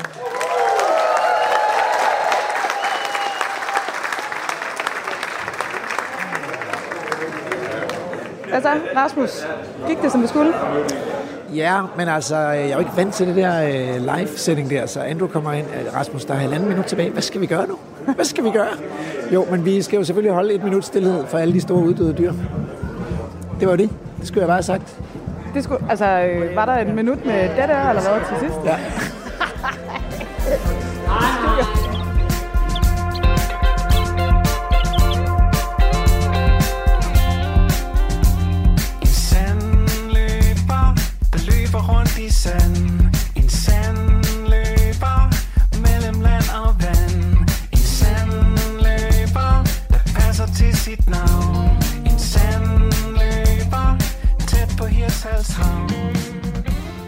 Nå, Emma, altså det sidste, man hørte her, det var jo sådan set øh, efter vores livesending på, øh, på live-scenen om lørdagen, hvor jeg panikkede lidt, fordi Rasmus han sluttede for tidligt. Men det var fungeret åbenbart. Jeg ved ikke, hvad der er sket øh, i, i selve æderen, men det gik Vi har ikke fået nogen klager. Nej, det var heldigt for Rasmus. Ja. Vi har lige lidt tid tilbage her. Rasmus er et andet sted, så det er bare os to, der er i studiet. Øh, hvad synes du om at være på Naturmødet? Det er vores første gang, øh, begge to. Jamen det tror jeg, altså det snakker vi så jo om flere gange, da vi var der ikke nu. Jeg har lavet vildspor i tre år, du har lavet det endnu længere. Jeg synes, det var sindssygt fedt at komme afsted. Ja. Altså det var sådan, Endelig. Øh, endelig. Og alle de der mennesker, mange stemmer man kender, eller man har mailet med, og også nogle, man bare har mødt en enkelt gang på reportage eller et eller andet. Ikke? Ja. Og så øh, var der bare alle mulige, man kendte, og fik sat ansigt på. Og det Der var fedt. også en, der genkendte mig på min stemme. Var der det? Ja, det var ikke sådan, at hun, hun ligesom så, hvem jeg var, men så hørte hun, jeg sagde noget, og så, nå, det er dig. Det, det er meget sjovt. Ej, det er næsten lidt misundelig over. Er du det? Ja, det er. Jamen, så må du, være noget, du må være, sige noget mere i æderen. Øhm, vi skal runde programmet af. Øh, man kan høre øh, Dans og Lær, de øh, har spillet lige her for lidt tid siden i vores program, og de får nok også lov til at spille programmet færdigt, men vi skal have et haiku. Ja, Og det har du fået lov til at skrive ja, i dagens anledning. Det har jeg. Har du nerver på? Lidt. Altså, okay. det er første gang, jeg har lavet et haiku, ikke? Der er mange firsts i min vildsportskarriere. Først naturmøder, og nu også første haiku, ikke? Jamen, Det er sådan, det skal være. Jeg synes bare, du skal få lov til at, at læse op. Ja, der er, øh, der er i hvert fald en reference til, til den der koncert. Den synes jeg var fed. Det kommer her. Forår i Hirtals. Dans og lær om hegn og bro. Ølbelagt solskin. Programmet er produceret af Videnslyd for Radio 4.